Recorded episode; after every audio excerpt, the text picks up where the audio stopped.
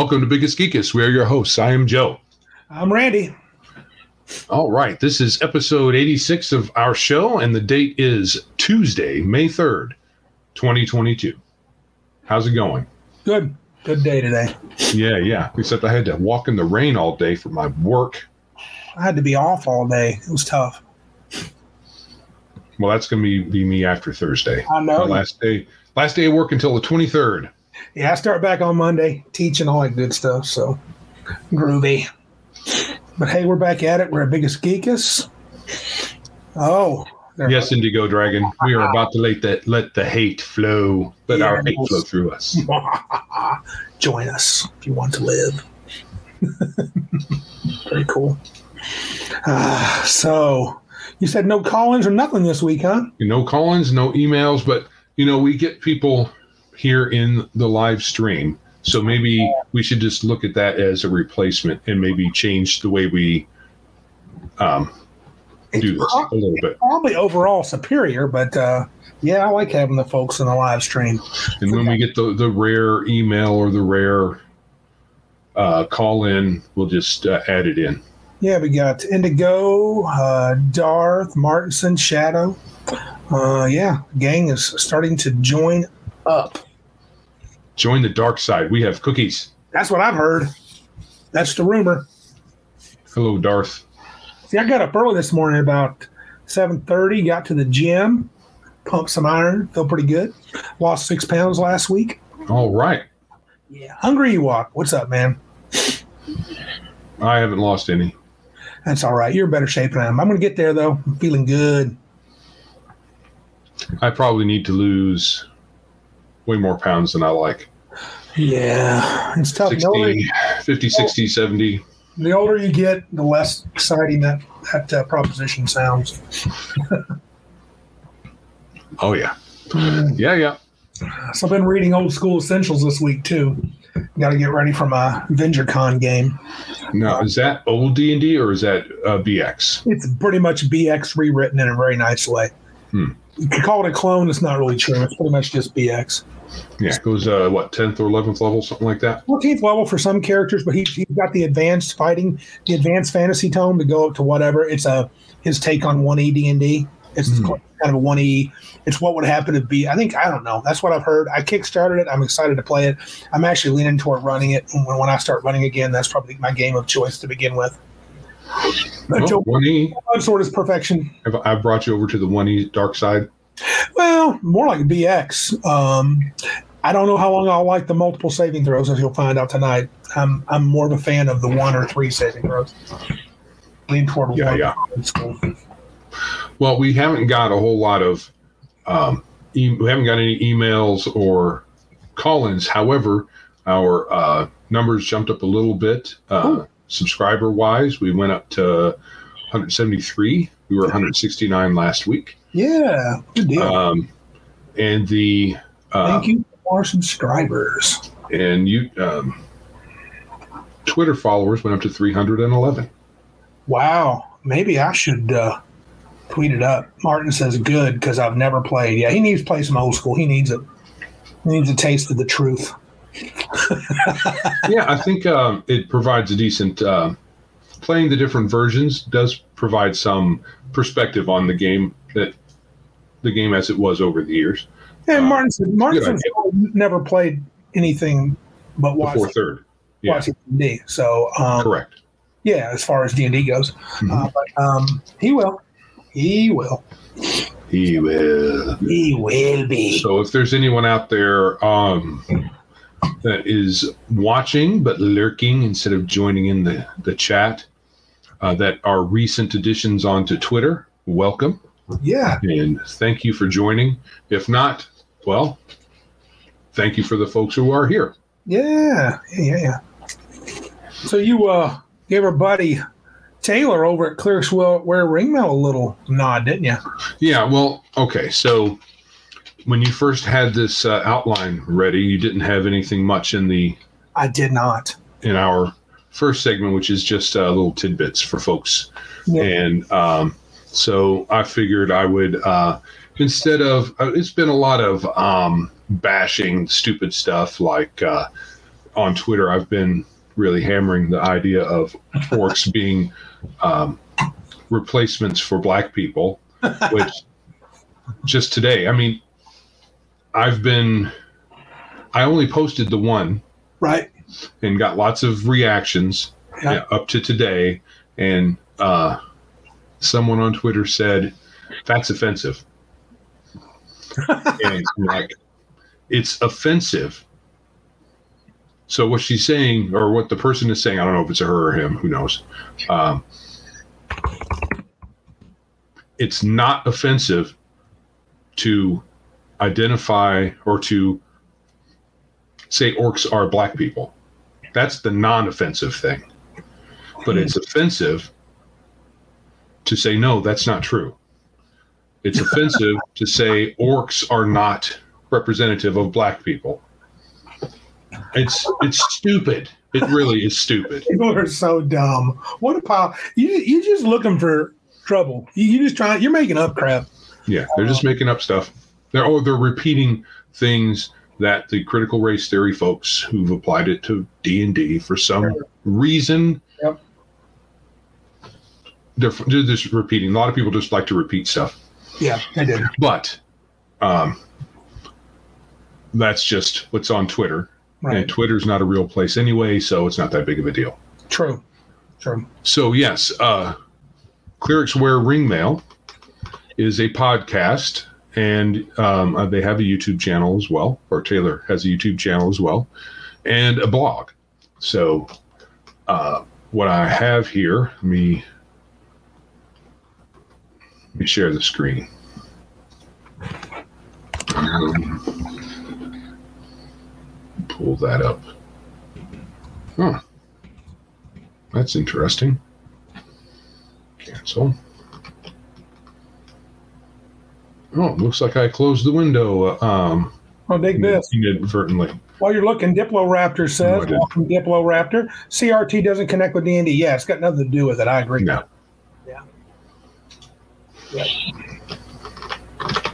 All right.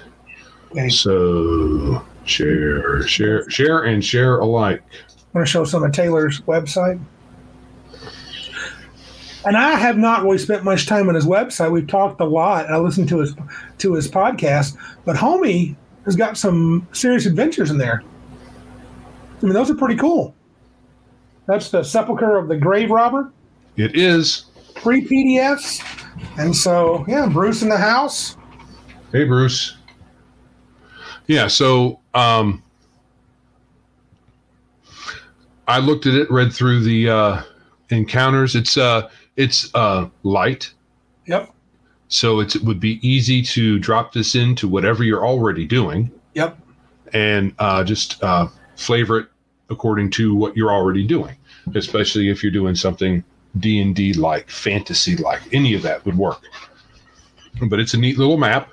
It's uh, probably good for an evening of play, especially if you you know you're throwing in um, interactions with the players, and um, they're probably not going to start at the doorstep of this of this sepulcher. So, however you decide to get them there, they'll get there and do their thing, and then bug out at some point. But I, I think that it would be a nice uh, short evening's play. dude. F- for the price, it's free. He's got Free. he's got several in there. I think he was doing either one a month or one a week at one time long ago. And Taylor's way into the old school stuff. He's kind of he's kind of BX slash chainmail guy. And Yes, yes. he likes the old stuff. And Taylor is a great listen. He's a very reasonable dude. We had him back when we were just podcasting. I would like to have him back on the YouTube show if we could ever get him on here. Yes, That'd be cool. He's that'd got be lots, good. lots of little kidlings at home, so he's Yep. wrangling he's wrangling them quite frequently. Yeah, good website, a lot of free stuff. I downloaded a couple, two of them, two or three of them, and I'm going to look more when I get a chance. So yeah, I like the little Let me let me zoom. I like his blue white maps that hails. Yeah, That's reminiscent of old school. Murtaugh is in the house. Hopefully the folks there can see that a little better. Let me Yeah. zoom in a little more. and I think he makes it light and fluffier, and not nearly as much. To, fluffy is the right word. It's Fluffy. lighter, so we can get it done at a reasonable pace and just give you ideas. You can make it your own. So, yeah, Yeah, he has a key here. He, yeah, I think he does a good job of presenting something here that's very usable. hmm and you can download it as a PDF, so it's pretty sweet. Yeah. Yeah. And then you can print it out. Good stuff. Good job, Taylor. Welcome, Murtaugh. Got a guy, Roger Murtaugh. Even though he's getting too old for this stuff, he's still here. Yeah, it looks like we have some new folks here. I don't know if they've lurked or if they're newbies from Twitter, but either way, welcome. Diploraptor says, I've seen people talk about orcs as being attached to colonial subscription. Yeah, dude, they, they make up a whole lot of poop. So I just, I hear that stuff and all I do is like, "Ugh, get out of here. Hold yeah, on. it's it's ridiculous nonsense. Yeah. It's um, it's it's kind of revisionist. Yeah, kind of. So folks uh, put on a lens and and use it to investigate things from that particular point of view. And it's one thing to say, "I wonder if." Yes. Okay, I wonder if this is the case. Yeah. Um, but they don't. But they rarely start that way. No. They, What they do is they say this is the case, and they go and find things that prove their point. yeah.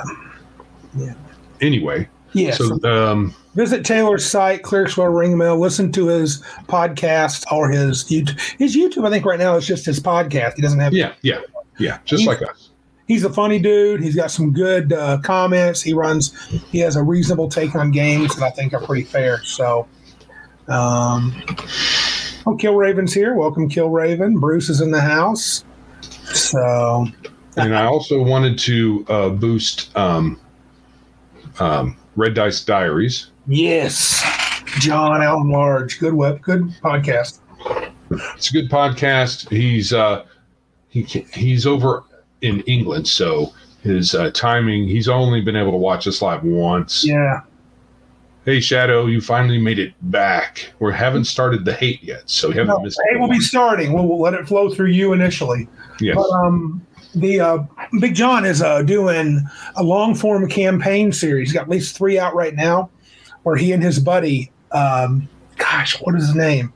His one friend runs Burning Wheel, and he runs John's Smoke and Snow campaign is Old School Essentials. But John's a very he, he's a thoughtful guy. He has his own opinions, but he's fairly reasonable. He was on last week and visited with us, so uh, I, can, I wish I can almost the name of his friend is on tip of my tongue. But they're having a good discussion, a very deep dive into long form campaigns. So good stuff. Yeah, he has a lot of good stuff over there. and he, he's trying to podcast every day. I think. Yep. Seems like it. Yeah. But he, his uh his stuff is short. Um, It can range up to an hour, but mostly it's like a half hour or less. Yeah, usually twenty to thirty minutes is pretty common for John. So he gets to the point. So Give him a unlike- listen. we like beating around the bush. All right, cool, cool, cool, cool. Give it a listen. Yep. Yes, and um, on Twitter, since we were talking of it, someone posted that RPGs are expensive to get into, and um, I'm like, uh, no, and uh, they were like, well, you know, you got to buy all the books. And I'm like, no, No, you don't. but for those who just need to have the whole game, right. Um, Yeah. the rule cyclopedia for um, a BX D&D up to um, masters, which Yeah. is uh, 30. Uh, it takes you first to 36 level. It's a complete game in one book. Yep. Um, it's gone up a tiny bit. I thought it was just 20 bucks, but it's 26. So sorry. And I heard on Tenkar's Tavern that uh, apparently some of the old stuff, a lot of the clones and stuff, a, a good chunk of the clones are on sale right now at DriveThru. So, but I guess this is um, not being a clone. This is a the real one of the original big da- big dogs in D and D. Yeah, you don't need a clone to play this. You the Um, You the uh, formatting's a little dated, um, and all of that, but it's very playable. Um, it's the old version, so it's racist class and all of that.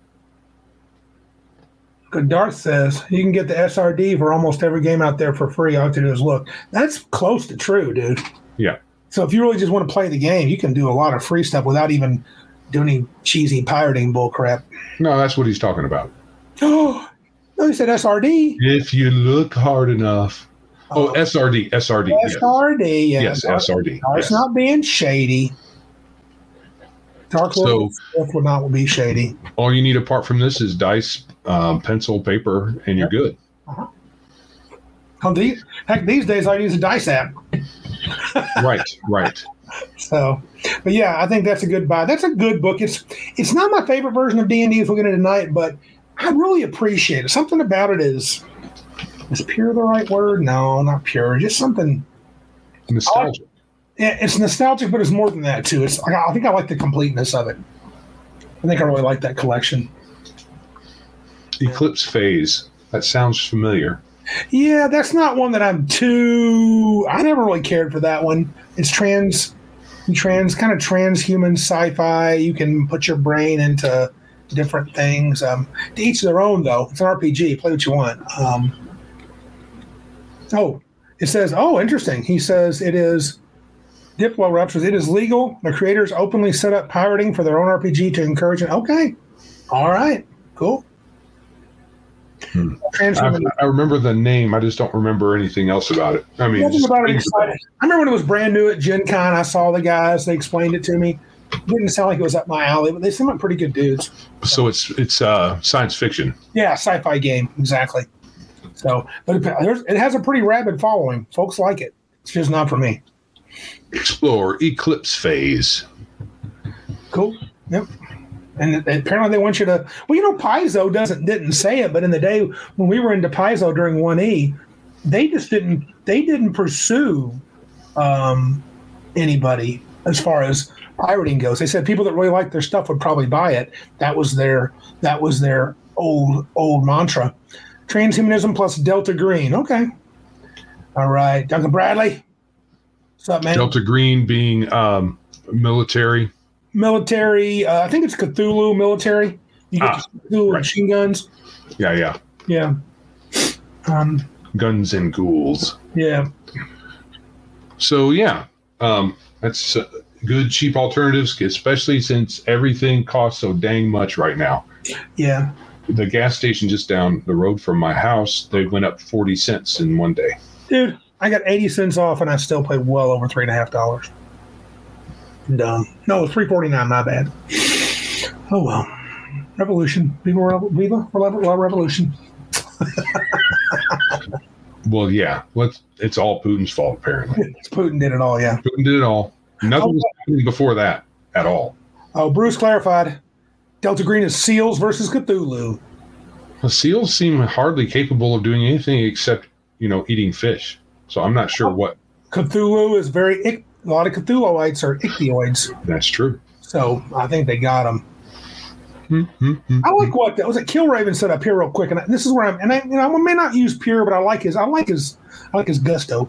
Rule Encyclopedia feels the most likely, most like pure D and D. I still prefer AD and D two E just because that's what I started with.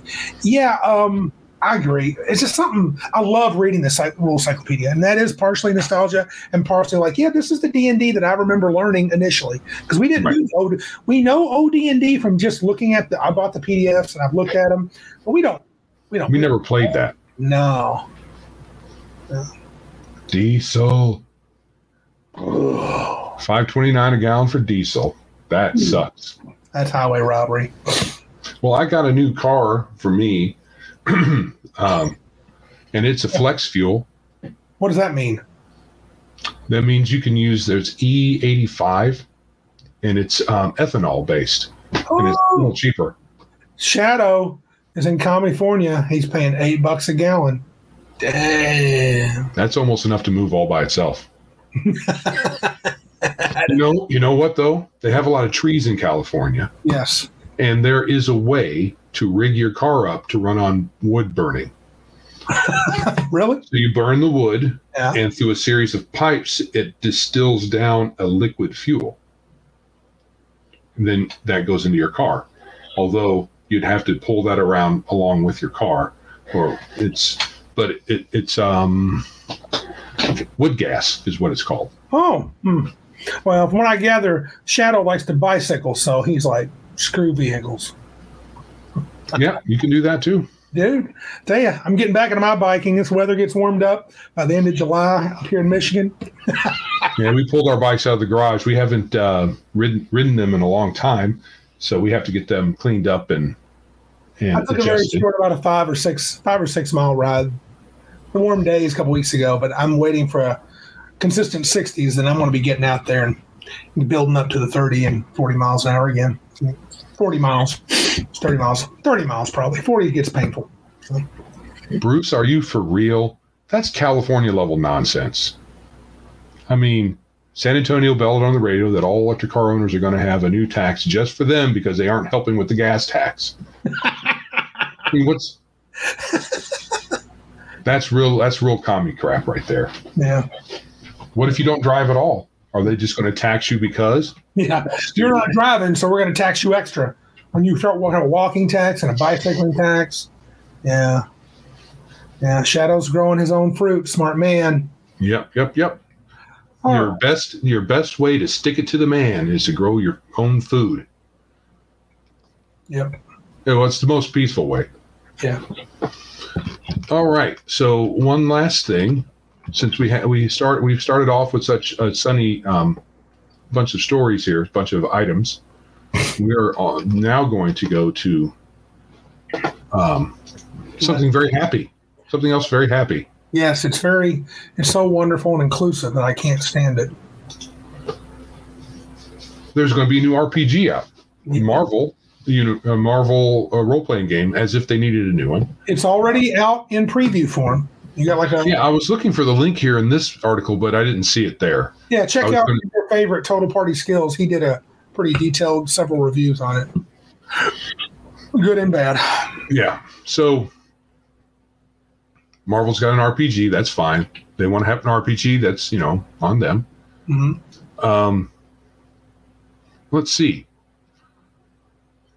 Uh, according to this article, because this is such a great, it's a great time to be in. I'm going to go just to the end because that really pretty much sums it up. By apparently there are disabilities in the game that you can select. Um, being blind, being deaf, hmm by adding disability to, the, to a game like this, the Marvel Universe role, a tabletop role playing game, not only grants players a new and fresh way to play their characters, as if they haven't been able to do that already, No, no, no, no. but also gives players with disabilities a much needed signal that they are welcome at the table.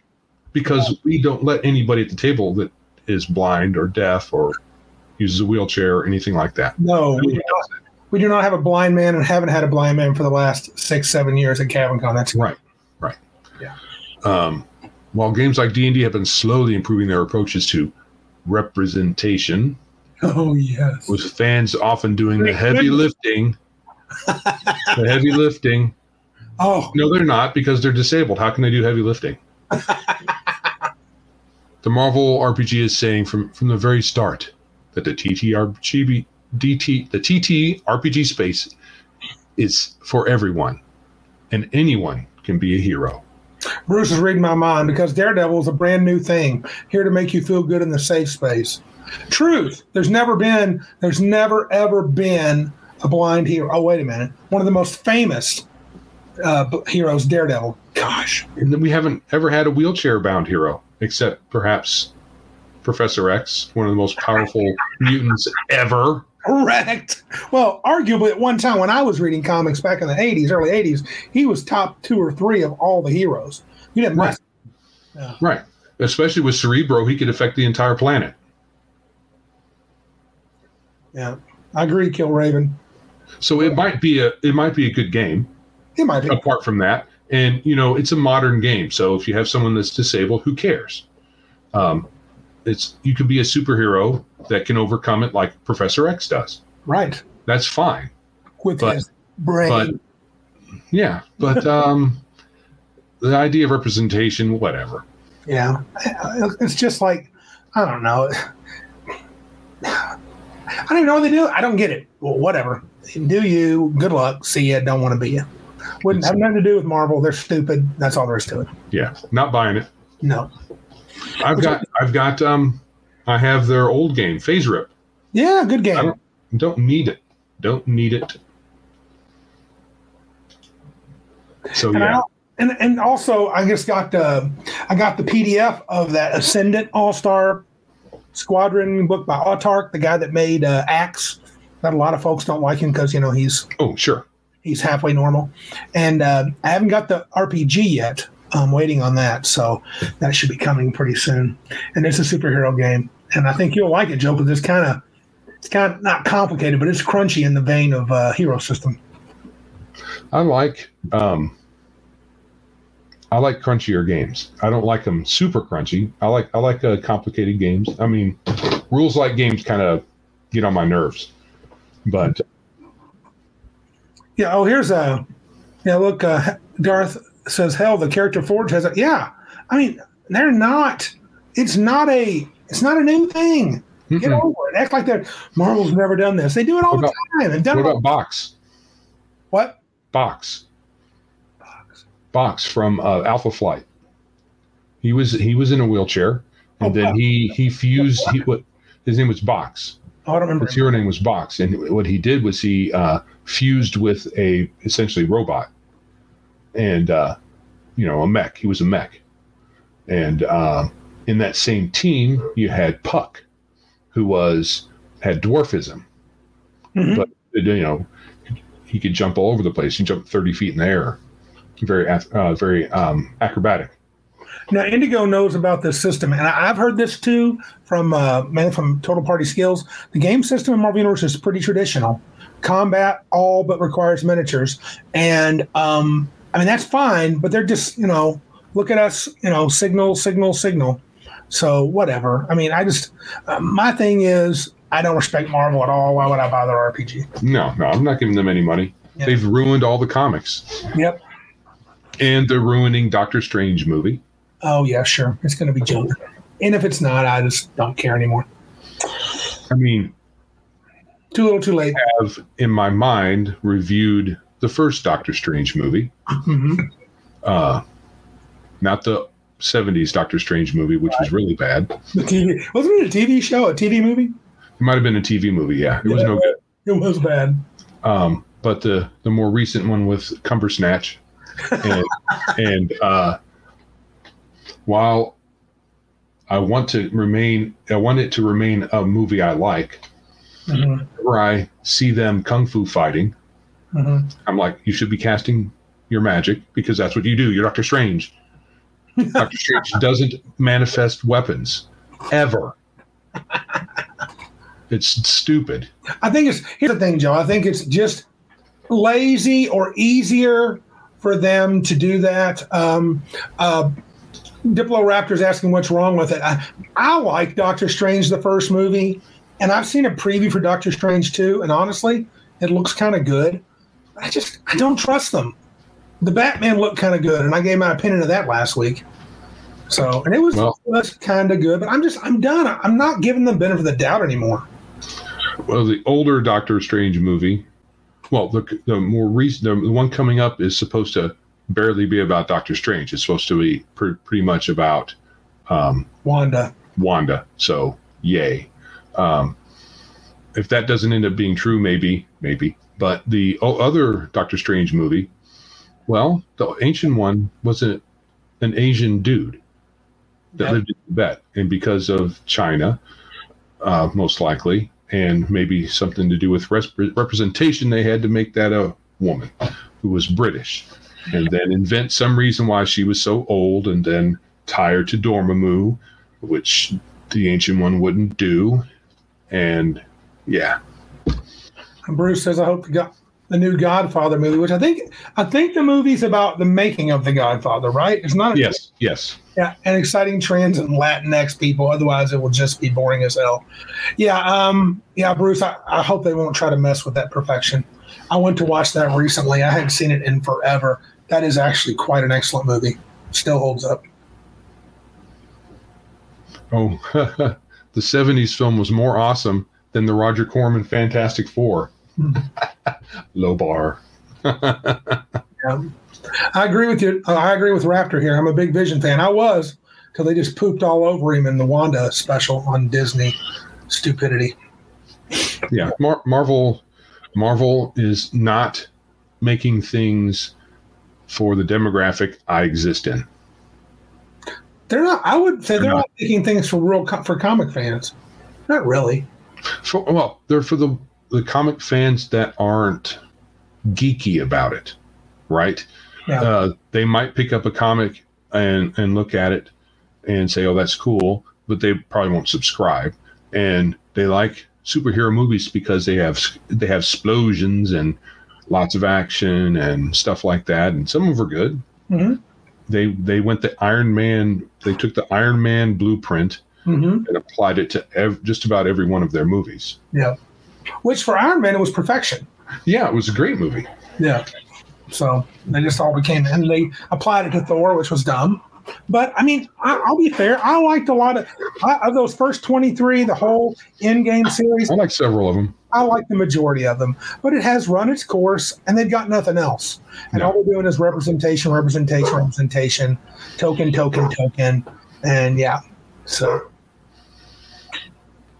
Right. So, any, any more derision we want to heap onto Marvel? oh, they You don't ready to move on? give them too much time. Have we we've primed our hate mode? I think Hate mode has started. Get ready, Shadow. we're primed. We're primed. All right. Main topic is fair criticisms that we want to lodge about the Dungeons and Dragons game. Yes. And I know that I said hate.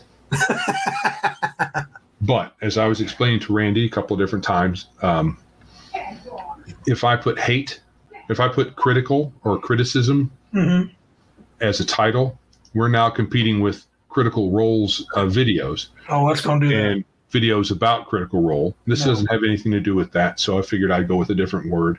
And it, And you know, critical hate, that's the same thing in these days, right? Yeah, and it's um, and I think I, I was initially when I was bouncing this idea off Joe, um, he was like, I said, "Can we really be objective?" And he's like, "No." Oh, Joe, you were supposed to stay in touch with your inner team. He will. Don't worry. He's Where- about to get in touch with him. Who directed me to do that? I don't remember. Keep the hate. The, the um the dog ate my homework. But um, I thought, can we be fair? Because this is kind of hate. It's a strong word. We're just going to give you our opinions, things we don't like about D and D, because we can't give you anything else. Uh, oh no! Thoughts on Critical Role? I have none.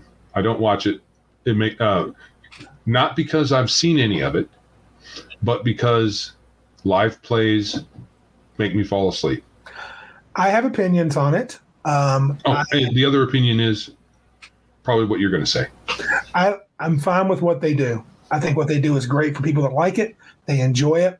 Um, I've watched 30 minutes total, and I've tried my best. It's not for me.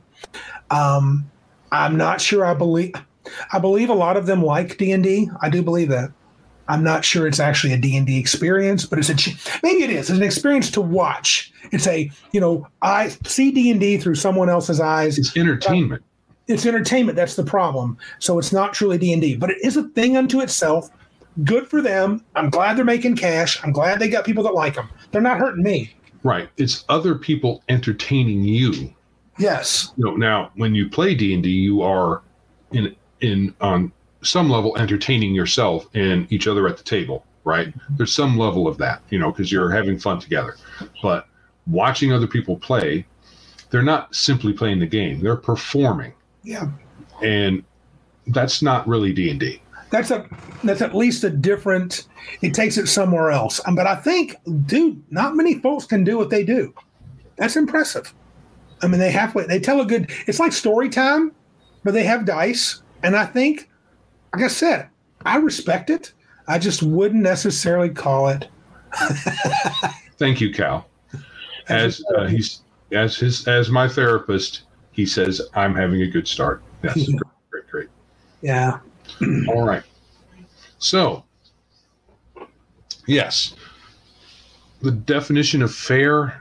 Do we need to talk about that? No, because really, fair. people, people will argue whether what we say is fair or not. But I think it's just in the end, if you have an opinion on an RPG, it's just your opinion, Yeah, yeah. and, and you can defend it, and someone can also tear it apart. So let's do all that tonight. Sure, because yeah, this is all subjective. Um, we're going to have people disagree with us because I'm going to say things I don't like, and they're going to say, "But play some other game." and uh, no, I can no. How about no? I'll play this game. How about that? Yeah, I'll play this one, and I'll make whatever changes I like. And I'll play. you're OD not here to play with me, so it doesn't matter. I'll play OD&D with Tieflings, Dragonborn, Fortitude, Reflex, and Will. Suck it. I'm saying you could. Yeah. All right, so TSR D and D, which Yeah. is old D and D through second edition. Yeah. Oh, um, and Wizards of the Coast didn't purchase it, purchase it, pur- purchased it, and then produced third. So there wasn't any Wizards of the Coast second edition things, right? Right. Okay. And I know that uh, some employees trans uh, um, transferred. Not sure how many, but some did. My house is haunted. No, I have a doggy that came and opened my door. No. I can't close it all the way because of the cable that go that comes in. So, well, let's start because you notice I broke up. I broke up the content, Joe, to like original D and D followed by notes on BECMI and Rules Cyclopedia because they're pretty closely. Well, Yeah. original D and D is pretty. Honestly, it's kind of its own beast. it is. But BECMI D and D, and then I did one E sort of tied with two E. Yeah. Yeah. So, do, do do you have the PDFs of original D and D? Yeah, Okay. I've looked through them. and, and I mean, I have my thoughts, my things that I don't care for. Um, not a big fan of D6 hit points for everybody Right. um, in original D and D. Uh, And this runs through all of WotC D and D or of TSR D and D. I hate the titles of the saving throws. Sorry, they're just dumb. Uh, poison, paralyzation, death, magic. All that's just. Why do you categorize things to get? I don't even know what you're talking about. You know, uh, but I mean, not that I couldn't get it. I'm just like, why are they together? Well, it's right. Uh, I think, like many things in this game, Mhm. and in all these games, it's arbitrary. Yep. Whenever they, you could justify them. Like rod staff wand is technically different than spells because they're coming from a magic item that is not the full strength of the caster in the original game. They Right. were set.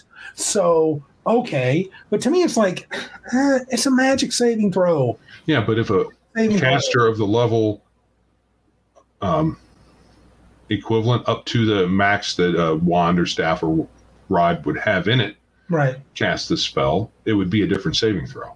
Right. So first level wizard casting sleep well doesn't have a saving throw in that game anyway, but um, Indigo says, um, "Oh no, Legion, you're back in. You've not missed the hate. The hate has only begun." Uh, Indigo says those categories came from the war game. Yeah, that's important. Thanks, Indigo. O- OD&D is very important that they we know that it comes from a war game, and they assume you have knowledge of chainmail in those rule books, right. which kind of bugs me.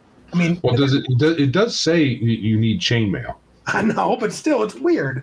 but I mean, it, it's weird from a more modern viewpoint. So to be fair, it made sense because those guys were creating the hobby. So to Mhm. them, they had all played chainmail or its derivative. Right. So they already had a combat system. Yeah, So OD&D just added the fantasy elements to chainmail. yeah, Well, old D&D had the fantasy elements. You use chainmail to do what chainmail does, Mhm. and that was all. DMs, DMs roll for stats. need- yeah, that's fun. I, don't, I mean, okay, so DM makes your character for you, Mhm. which I guess again we, we with oh with original D and D, this hate is I'm willing to be softer because dude, they were the creators. It was the first draft, right? Um, I call it a Model T. huh? I call it a Model T. It was great for what stats doesn't matter. Yes, you can have a 15 strength and you get 10% more experience points, or 13 strength and get 5% more experience points. But as far as hitting and missing, eh, poop. No matter. 18, 17, 6, 2, 1, 9. Who cares? Right. Yeah. Um, all dungeons all the time. To be fair, that's all they had in mind was dungeon exploration, but that's all that they had, and it was a little weird. I like dungeon exploration. I do, but not like 24 7. That's the only adventures we do. Um, spell descriptions, whew, talk about loose. Man. And some are just crazy powerful. Um, and alignment Sleep. huh? Sleep is very powerful. very powerful. And it's a first level spell. There's no saving throw. And charm was very powerful. Failure Yep. save, you're my servant for nine years. Not exactly, but it was kind of like that. The average person. yeah. I mean, there's no, there's nothing on there saying you can't cast it multiple times and have multiple charmed people following you around, Yeah. or you know, just liking you a lot. Yeah, first level wizard, you got you got minions galore. I mean, um, but I mean, I don't. Uh, like I said, I, I mean, I don't. I would say I find those annoying. Um, I've never been. I'm not sure if this is where I can fit in the the tech spells. I think I'll wait on that. Uh, alignment is mentioned as a thing, but not explained well at all. So that's not the part. The old D and D didn't have the new, the law neutrality chaos thing. Yes, it's mentioned. It's mentioned, but that's it. And creatures are labeled as law, neutral, and chaos, but it's not well explained. But I think again, that's probably a chainmail thing. I think they had that figured out already. Yeah, because they, you know, they were units, And in general, creatures. that's not the worst way to do alignment, but in, I'm really not an alignment guy. I mean, I'm okay with good and evil as concepts. I don't understand why you have to label this is, especially in first edition, we'll get to that eventually. It was like a straitjacket. You are chaotic neutral. You are. Well, people acted like it. So, um, yeah. What, what, did you read and find any other things that I missed, Joe? That, Well, um, that brought bugged you? biggest thing for me that's that's um, that bugs me is race as class. Ah, I prefer the first edition, second edition uh, way of uh, handling races and classes. yeah. Uh, having, uh, I think it could be better even than that, but having elves are just elves. Right. And understand um, getting too far away from that takes away one of the things about humans who humans are um, the ones with the breadth of experience and and and uh, temperament and all of that and the other the races are um, focused more focused um, and limited in those areas but um, ah there you go there you go shadow and sun we think alike Yes. race as class. Now, I'm not saying that an elf or a dwarf should be able to be as many things as a human, Right. but it would be um, to me it's silly. What what is a dwarf? Yeah. That why can't a dwarf be a cleric? Or I can you can justify it. So you could say that yes, there are dwarf priests that use magic similar to clerics, but they don't adventure. They are cloistered. They stay with the dwarves. They don't go out adventuring and all that other stuff. But and dwarves are essentially fighters um, of lesser power, I think. In old D and D, The dwarves what? are essentially fighters of lesser power. Uh, they were pretty good till about eighth level, and they were capped, I think. Yeah, so so there's that. Yeah. So hmm according to many, so a lot of these things are because of Gary, uh, Gary and um, Gary Gygax and um, Arneson. Arneson's uh, idea should be, and apparently demi-humans were consolation prizes when you rolled low stats. Yes. Yeah. I um. Yeah, I just find it really weird. Um, Yeah. I think in BECMI they discussed THAC0, which I want to save that for later. That wasn't much of a thing. Um, so it'd be cool if they had, if you had cla- uh, classes specific to those races, um, that they could that, that you could as a player of a dwarf could didn't have to worry about level limits or do it a la first or second edition, whichever scale you like. You use that instead, and then you can be a cleric but low level or no level, as in first edition, and all of that. Um, Legion says in AD&D 1A, dwarf clerics are NPC only. I Right. remember that. I thought that was always strange.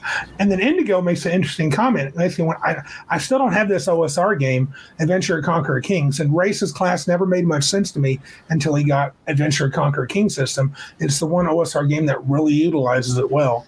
Yeah, I think maybe he does some things with them. That's all right, Larry. You're late, Mr. Elliott, but that's okay. Joe, get axe. Axe make you happy. It sounds painful. Yeah, hard to make Joe happy. But um, then BECMI comes along, and there's a variety of things here with BECMI, but um, the alignment thing is continued and explained a little better. Still not my favorite alignment in general. I thought the weapon mastery rules in uh, Rule Cyclopedia, while they look really fun, wow, they just seem weird. Very granular. Yeah, way too much nitty gritty stuff for me. I'm not. It's like God, you'll you'll hear that as a theme in most of my complaints through D and. I'm not a I'm not a fan of some of, especially in well, especially in original D and SR D and D. It's like man, all this nitty gritty weirdo stuff. I'm not not weird. Just I just wouldn't want to keep track of it. Yeah, I like the. I actually like the uh, idea of the weapon mastery rules. Yeah, The idea sounds fine, um, but like if you had sword and spear and bow, you had maybe ten or twelve different weapons. that Mhm. were definitely different, like pole arm or maybe one or two different kinds of pole arms, so, something like that. yeah. But having short sword, long sword, great sword, um, bastard sword, blah blah blah sword, you know, seventy different kinds of swords. They all have slightly different things. It is kind of dumb. Yeah, and I, I think maybe I maybe if, and I'm not a I'm not a weapons guy. I don't use you know medieval weapons, and maybe they are different enough where it really really matters. But I don't know. I love my pretend in game racism. Hmm, hmm, hmm, hmm, hmm. Well, you know, in the old games, they had um, they didn't call it racism.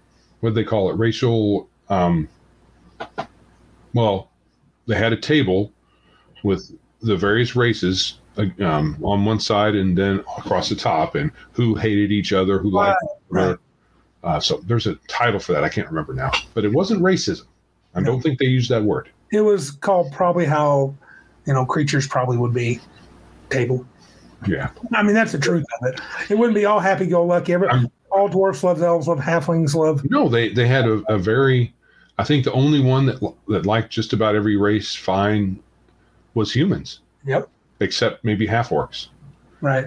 Um, I mean, humans didn't really like half orcs all that much, but humans liked everybody okay, and maybe uh, halflings.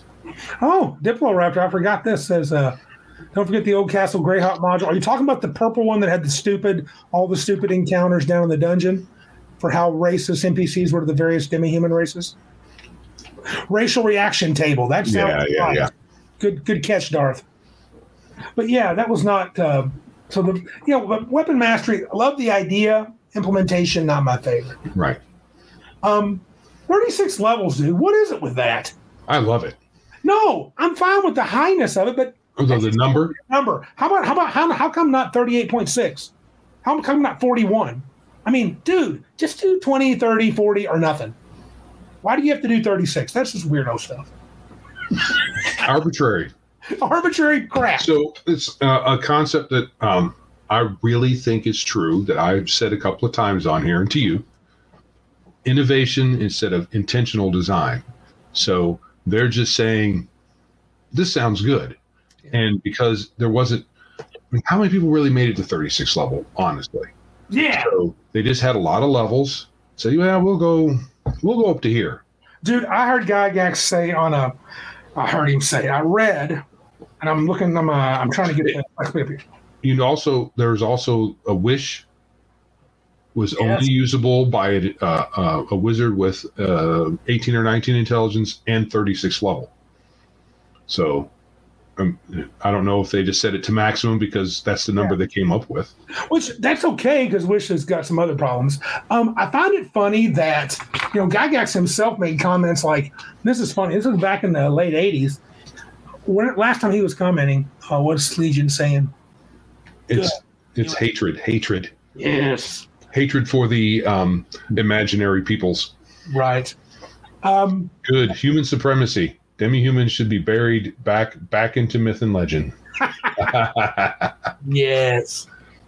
Well, uh, then they we have uh, uh, at least one game that is uh, entirely humans, and that is uh, um, what's the Hyperborea?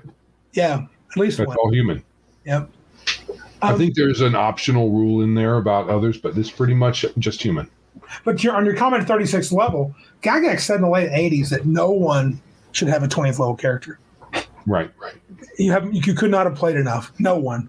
Not not legitimately, though. That's funny how you would say legitimately.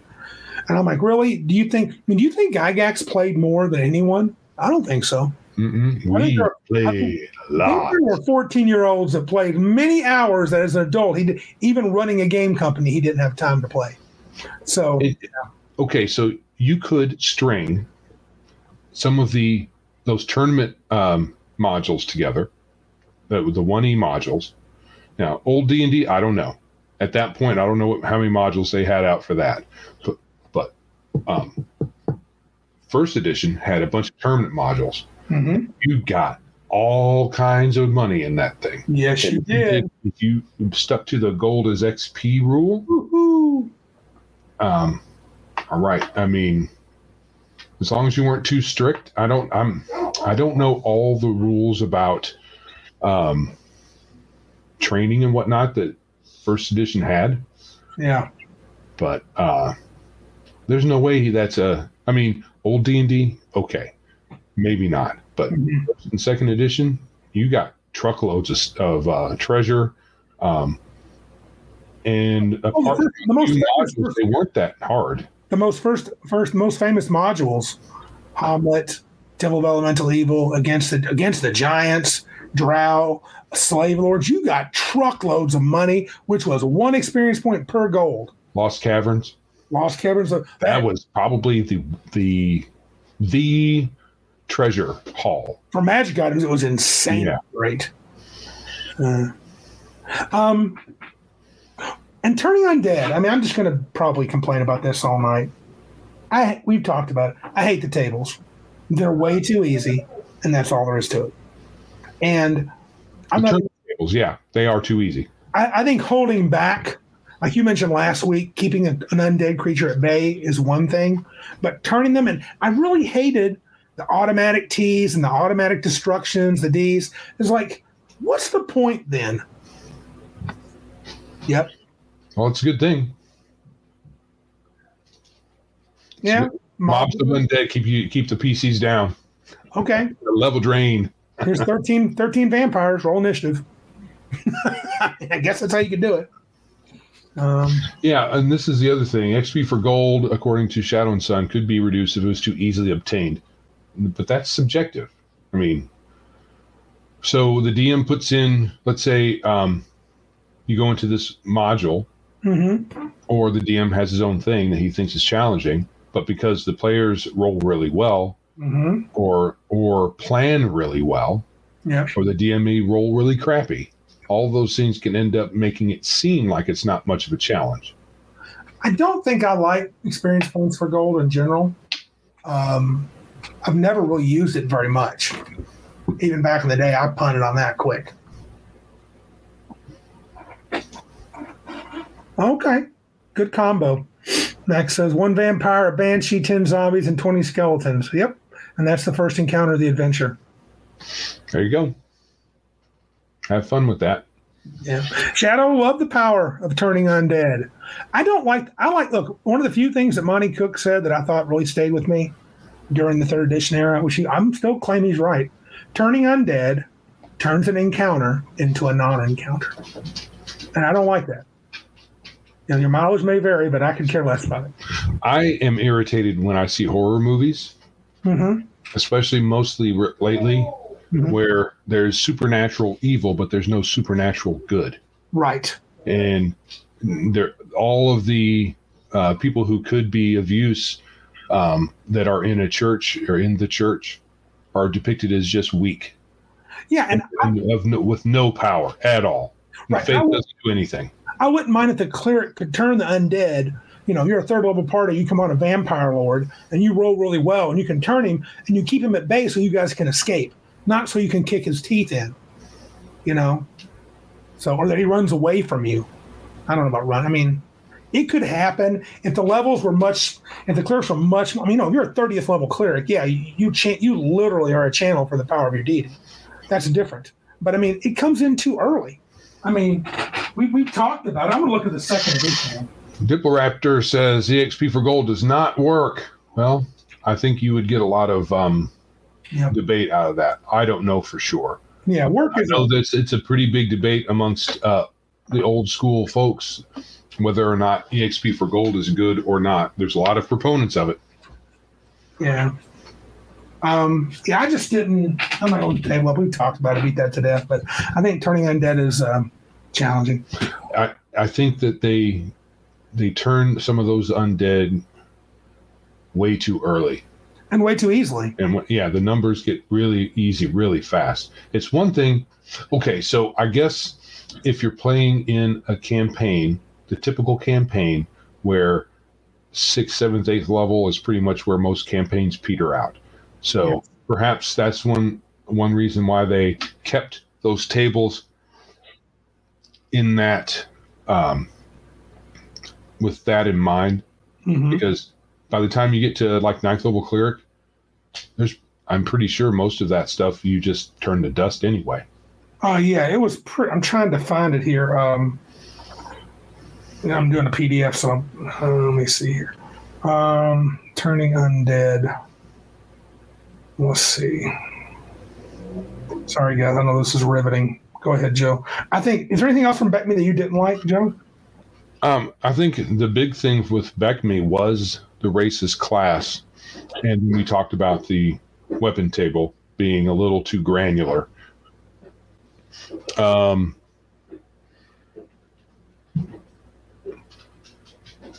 yeah, I think that's about it. I mean, okay, Vancian spellcasting. I'm surprised that it just just now coming up. Well, it's not my favorite. nope. for sure.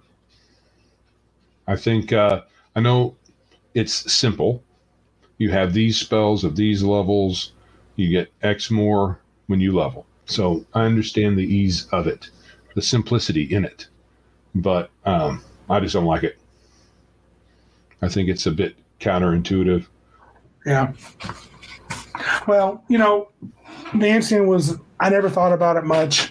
Um, I guess I always liked, you know, how I'm pretty harsh on the old wizards and stuff, and I don't want them to control everything. Uh, but I do, I do agree. It doesn't feel like anything you would, it doesn't seem to mimic any novel, story, movie, the way magic works. Uh, Yeah. Nothing like that. yeah. You know, I understand that um, the spell, many of the spells were powerful, Mhm, especially when you got to a particular level, mhm. like third and then fifth, and then after that, lots of power. Yep. The compensation for that was ensuring that you had very little you could do at early levels. Um, but, and I, I get what kind of mentality and um, um, the style of gameplay that evinces, which is protect the wizard until he gets fifth level, because they're almost useless until then. Uh, but it's kind of weird. Yeah. yeah. Um, what about THAC0 going to 1A? Um, THAC0's, Yes. So I don't. The problem with um, yes. So Legion of Myth says I like Vancian magic, but I do wish there was a way to replace spells, even with some risk. Like, ready for it? Earthdawn drink. Uh, you could replace spells at a bit of a risk in Earthdawn. So um, yeah, I'm all for that. Um, we toyed some with the idea of there was a rule in Dragon Magazine where you could cast spells out of your spell book once you were done. Um, and, um, but it could, it could potentially destroy your spell book. Remember that, Joe, back in the day? right, right, right. I think wizards need to have something more than just, you know, um, like slotted spells. Um, if if you're um, so the slotted spells that are somewhat powerful, I Mhm. guess you you're they are reliable. right. So if you take out the reliability, I think you can change things around without uh, upping the power too much, and then kind of screwing around with the game. In in my mind, the best system, and I'm saying this because not that because I've seen one that's the best. I would like to see a spell check system, not unlike DCC, where you make a roll to cast a spell. And it's fairly easy, but you can make it more difficult by trying to do cooler crap. And pretty open ended. And once you have a massive fail, that's when you might be done for the day, or maybe that's when you need time, downtime to recharge your magic. You you you know you've messed with the veil too much and it slapped you in the face. Mhm. Um, but I, I do I do understand the um, the base the the premise of it trying to and it's, it was control magic. I mean, Gygax was not a fan of magic, and It's an early magic system. yeah, was, So, um, as much as I want to poke at it, it is early. So early in the, uh, the development of RPGs. Um, so um, there's only so much hate I can have for it. yeah. And this is another one. THAC0. Um, look, it's it was technically I think second edition they started using. It was in the first edition book. Um, had tables in first edition. Yeah, Diplo uh, Raptor says goes with the dumb ACES, AC system. I don't think it's dumb as in stupid. I think it's simply counterintuitive. And mathematically speaking, it is harder. Not that it's hard, but addition is provably easier than subtraction. I think I've said this before because it has more properties that are nice, you know, that are convenient for remembering how to do it. Whereas Subtraction doesn't. Um, but having said that, I just don't get the lower armor class crap. Not now. Why would you ever want to use negative 10, negative 11, negative 12? I don't. I mean, It's one of those things that has a nostalgic feel to it. Like you know, this is D and D when you see a negative nine armor class, right? Mhm. Um, What does Max say? Huh? I know second grade math is right, right, dude. I'm not saying I'm not saying about difficult. I'm saying it is inarguable.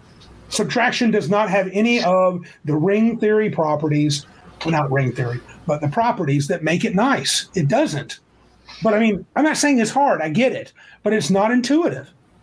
You know, why would you want to? Why would you want? Why would you have a lower number and that's better? It doesn't. That's nonsense. okay, here, here, there's a couple of ways you can look at it, right? Oh, sure. Here we go. Targets, right?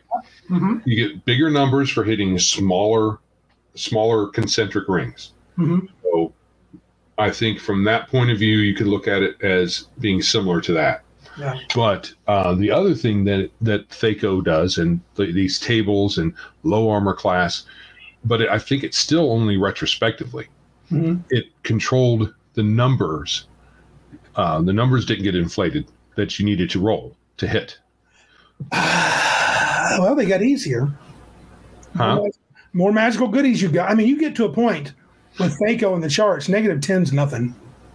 And that, Yeah, hap- and that but- happens pretty early, not at the double digits. it was like that. Dude, time your ninth level, okay, look, let me see. You gotta add, I guess it all depends. If you don't give any magic items, that's a different story. But if characters are running around with 18 percentile strength that stack on with their magic items, that stack on with with weapon specialization, that stack on with everything Mm. else, I mean, it got out of control. I Yeah, the see that. specialization because that came in um, Unearthed Arcana, right? Specialization rules. Right, maybe. Right. And I agree with you, Max. In a modern sense, I agree. Ascending AC is better. But anyone who acts like AD&D is no, it's not bad because of that. I'm just saying when I look at it, I don't care for it. Even back then, when I was young, I understood it, but I thought this was kind of Yeah. So what we also need to say is we don't think D and D is bad. no, we love it. There's just these are annoyances and things that I if I was if I was hanging out with them back in the day, I would say don't do that. But well, maybe we'd probably be so geeked about the game, I wouldn't even know how to think. At our age, it'd be hard to think. Um, um, and you're right. This is true. Max is also right here. Um, Randy's right. This is one of the weaknesses of descending AC. Ascending AC is es- essentially unlimiting. Yeah, you can put now. Be careful because now you're going to start praising 5e if you're not careful because you'll have to mathematically. So you put bounds, bounds on the targets.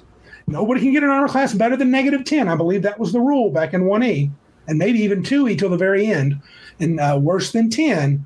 Now, it was funny. I saw monsters at the end of second start to get ACs better than negative 10. yeah, the tables went higher and lower than that though in first edition. Not not higher than negative 10. I think they did. Uh, yeah, I don't have the player's handbook, but I do. yeah. I don't. I don't know if I would rely on OSRIC to have the precise table from before. I remember. Well, OSRIC's pretty accurate. It says negative 10 to 10. Well, oh, they had it for each class. How weird. Yeah, maybe not. Maybe not. Maybe I can't rely on Osric. So that's all right. I don't have the 1A player's handbook. Um, so um, yeah, that's a tricky thing. Um, the bounds on on, on that. I uh, yeah, it, it's it definitely deserves. It was it was it was a very it was a very manageable system. THAC0 was not too hard for anyone. No, no, it's not. It wasn't not. terribly uh, intuitive, I would say. And, and all of this stuff is still fairly early in the RPG industry's life cycle. Yes. um, it's hard to fault them because they're still, you know, and they're still doing new things. And first edition, if you believe, um, if you believe historians, hmm first edition was a bid to differentiate from BECMI and Rule Cyclopedia for one reason or another, perhaps legal, Yeah. and to kind of, you know, push Arneson out, even though Arneson won his court case. Yep. And um, so some of these differences that were brought in from old D&D to first edition uh, were done purposefully for some say tournaments. And Gygax has said tournaments now and again Yep. uh, in the, back in the day. And uh, so to me that still says somewhat these things are a little arbitrary like why go negative? Um, it does limit your your um, your numbers somewhat uh, so you could look at that as a good thing hmm it is limiting Yeah. Yeah. There's advantages to it. Um, I think, uh, well, Bruce made a comment. First edition was a way to scrape Arneson out, and second, scrape Gary out. It's just kind of true. it's kind of true. yes and then yes that is that's what i heard too Yeah, that's literally targeted gary Yeah. so we kind of got some karma there Yeah. So Shadow wants to know. He says, "What's the worst thing about D and D that I didn't create it, Ah. and it's not Randy Nichols and Joe Harden's game? Correct. Worst thing. but apart from that over the history of its life cycle i do have one oh, what's that? and that is the changing lore. They couldn't stick to, even if they expanded it, that's fine, additions, but they couldn't stick. I mean, between old D and D, uh, basic through immortal, hmm then through uh, first and second edition. Well, first I will say first because second edition had some issues because of the moral panic hmm um, up to first edition, the lore differences were, I think, minor, Yep. but because dragons were always dragons. And I do believe that kobolds were still dogmen. Right. Listen. So in second edition, they had to make changes because of the moral panic. They removed assassins and and stuff um, based on that. And um, I thought it was a lesser version. But um, but then you go to WotC, and they had to really they well had to they decided because it was under their roof that they needed to change all kinds of things that didn't need changing. Yes. It's one thing to maybe modernize the rules, perhaps, but the lore didn't need changing at all. There's nothing wrong with the lore behind the game. It was really annoying every time you had time of troubles, and if I'm remembering that right, with um, Forgotten Realms, every time there was a version change, starting I think in second edition, they had some world-altering event Yep. in their novel series to you know justify it instead of leaving it alone Yep. modifying the rules somewhat here and there adding adding sections of lore is fine but changing the basic stuff is kind of stupid Shadow says the worst thing is not enough time to play. correct Correct. That is that is now the correct answer. That is- Um, and we know Max hates D and D watch. We'll get to that. Bruce hit something I think is actually pretty brilliant. Use the modernist rules of first edition WotC, but keep the lore from first edition TSR. yeah That's a good move. yeah because you can Um, other things. Any, any, I have a list of several things I didn't like. Um, wasn't a big fan, and this is a lot of this is a lot of my hate is from a what's the word hindsight. It's hindsight. Yes, yes, yes. Because we had fun playing the games all the way up to yeah through second. I was like, it never really until third came out. A lot of these ideas never even crossed my mind. Like, I'm not a huge fan of percentiles for thief skills. Uh, roll under. Every, everyone else rolls under their stat for certain sort of skills. Hmm. I've already said I don't like alignments, nine or otherwise. Um, I just took a peek at the Wilderness Survival Guide. Yeah. Because I, I keep hearing people say it's roll under, 3d6 roll under, but it's not. It's d20 yeah. roll under. Yeah. In the Wilderness Survival Guide. They might have changed that in Dungeoneer's, and they might have changed it somewhere else to, to 3d6, but in the Wilderness Survival Guide, it's d20. And that's only for some. Others have percentiles, like um, um, a foraging is percentiles, unless unless you apply the percentages that you see in the tables to a d20. Yeah. You might do that. I didn't look at it close enough to determine if that was the case because you could easily do that because it, and it's all in fives and tens. You know, it's funny when the Dungeon Survival Guide and the Wilderness Survival Guide came out, I bought them. But I think I didn't know I was I was already getting very tired of the uh, style of play where you're exploring at low levels and so I mean the idea of going out in dungeon, go out exploring the wilderness and doing dungeon stuff and building domain play. I was really, I mean, in second edition especially, I was ready for the Planescape. I was ready for Dark Sun. I was ready for Crazy Town, just for something different. Um, yeah. And the thing is, that that didn't that stuff didn't need to necessarily replace any of that. Mm-hmm. You could add that because um, once you get your domain, and uh, you get into the domain level play, yeah, that's when you can encounter Spelljammer if you yeah. care for that, or even Planescape. Oh, you guys find this weird door in your castle that you just found, or you built a castle and there's a there's a cave system and there's a weird portal there, and that takes you to Sigil. No one ever, no one should ever want to go there because Sigil is a, scum, a hive of scum and villainy, worse than even the, the one in Star Wars. Uh, yeah, because you can't really trust people, even the good guys. Nah, because they are working with the bad guys. Well, well, it's not just that they have motivations. They have motivations based on philosophies, and sometimes they now not all of them, and many of them don't care whether people get killed or not. Uh, be honest with you, I, I, keep running my mouth about Planescape as how great it is, kind of to get under Max's skin. But the truth is, I've been a little swayed by you and Max. The more I think about Planescape, there's there's parts of it I just don't care for you take out Sigil. Yeah. The rest of it's fine. I mean, some folks may not like how detailed that the various box sets made the different planes, and yeah. they, they would like less detail because yeah. some people are like that. Yeah. But um, uh, uh, the Blood War could make some people irritated because maybe they think that's weird too. But um, if you just if you take Sigil out of the picture mm-hmm. and you just have ways to get there's plenty of ways you can already get to the various planes. You've got plane shift, you've got Yggdrasil, uh, and its various permutations, right? Mm-hmm. And there's all kinds of ways to get to the various planes uh, that require you to be somewhat higher level to use, or your DM might want to kill you.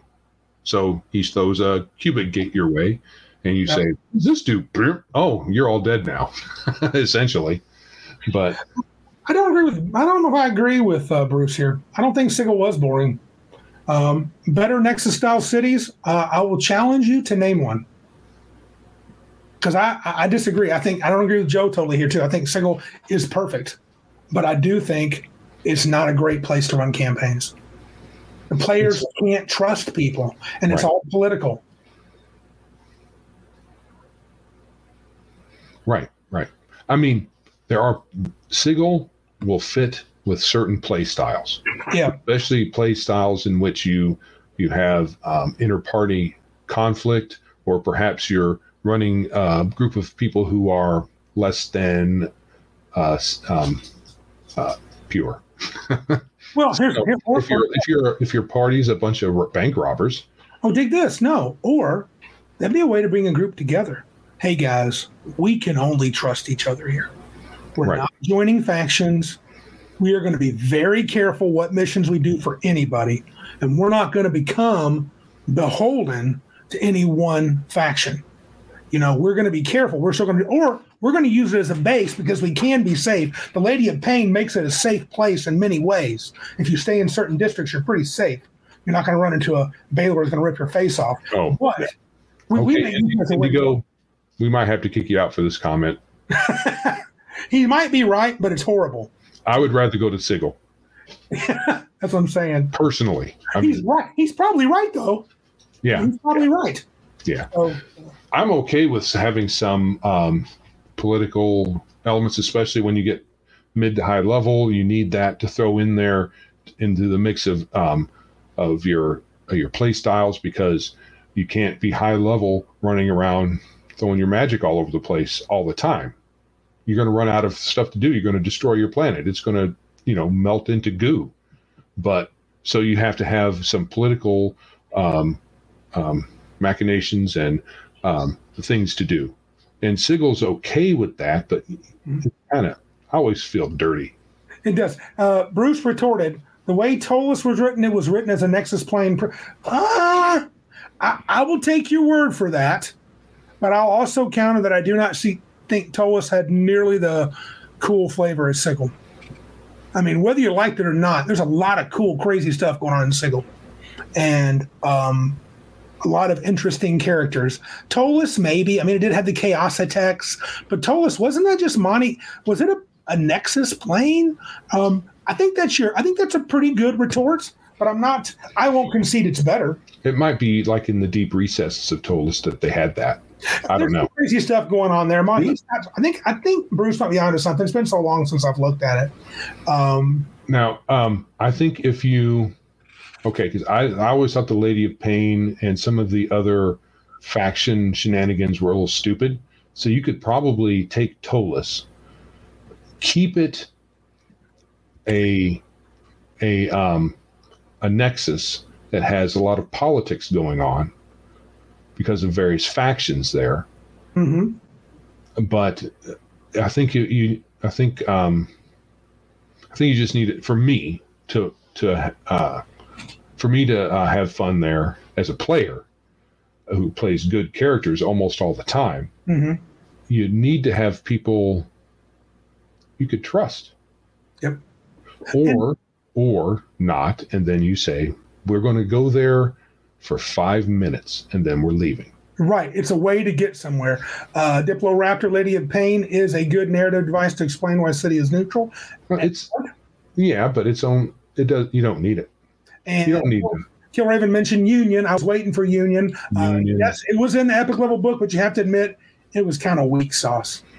When I, and I thought they were going to use Sigil. bigger numbers. It was just really. I mean, I thought the Union was weak. And I was like, I don't remember much about Union. I just People- I, and look, it can it, it can be whatever. Everybody has their own favorites, but I still like Sigil the best as a city between the planes. I would not take it away from Planescape. I would, however, encourage my players to understand. I would play it more. In the past, you know, I played it more like, oh, these are all options, and I tried to play like they were being. They're being true to themselves. They're not actually trying to hurt you. But Joe was always like, uh, they're screwing us. They're screwing us. And they are. So in the end, you probably should just like I said, the group should be cohesive and say, we're about us. Sigil's too dangerous for us to get off in these politics. So we got missions to complete. This is a maybe you keep your head down. Maybe you find, you know, the, the Styx oarsman in and you just say, hey, we're going to have our, our own little room here. We're not making deals with anybody else. We got things we got to do in the planes. We're high level, high level characters. We can handle any bull crap they want to throw our way. They're not going to mess with us. And we'll just do what we got to do and get out. right Yeah. Now this thing that Bruce brings up, Oathbound Forge. I remember Oathbound Seven. If he's talking about, I think that that might be the same, and Forge might be um, a different part of that campaign. looking on my shelf. I've got an Oathbound book somewhere. Hmm. Yeah, it was, and it was really wonky. I had some um, some OP races. Um, you really didn't want to be just a plain old human. It's one thing to be an elf and a human. They're, yeah, okay, right, same thing. Oathbound Forge, Oathbound, Seven, same thing. Yeah. Is, okay, so I'm not sure. So is Okay. Oathbound written by Rich Baker? I think so. Yeah, I have read some of it. I thought I read a novel. Um, no, I, I can't agree. I can explain the premise. yes. In, in Oathbound, you have um, in its history, you have a god, and the god went a little nuts, and if I remember correctly, and um, these seven angels bound it in a prison, and over the centuries, maybe millennia of keeping them there, keeping it there, they have grown weary of their job.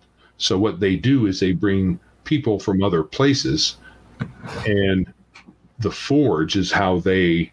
It's kind of the adventuring area, um, kind of a place for them to bring these potential folks in to make them into their replacements so that they can leave. Okay. I believe that's the the essence of it. There's probably some um, dynamic I'm missing. Is this it? Look what I'm sharing. Yeah, yeah, yeah. Yeah. So uh, yeah, I've I've got that book. It's it's okay. Um, I would say it's okay. That seemed even darker than Planescape to me. It is. Yeah. Well, I, I don't know about darker necessarily. It's uh, a little on the Gonzo side. Oh, Com- I mean, it may be just differently Gonzo and differently dark. Um,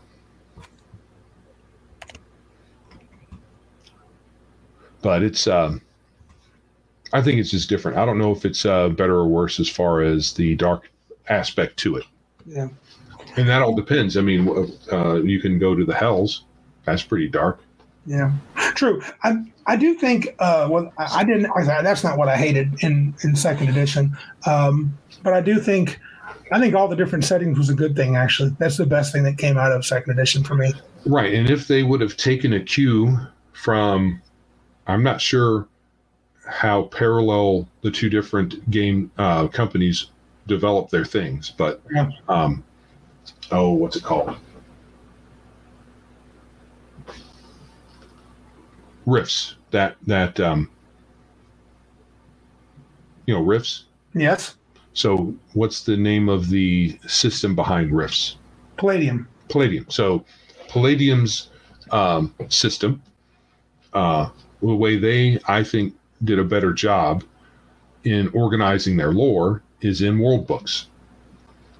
So hmm um, if second edition had stuck to that, instead of then having all those, unless were they were the brown complete books, was that second or first edition? Second.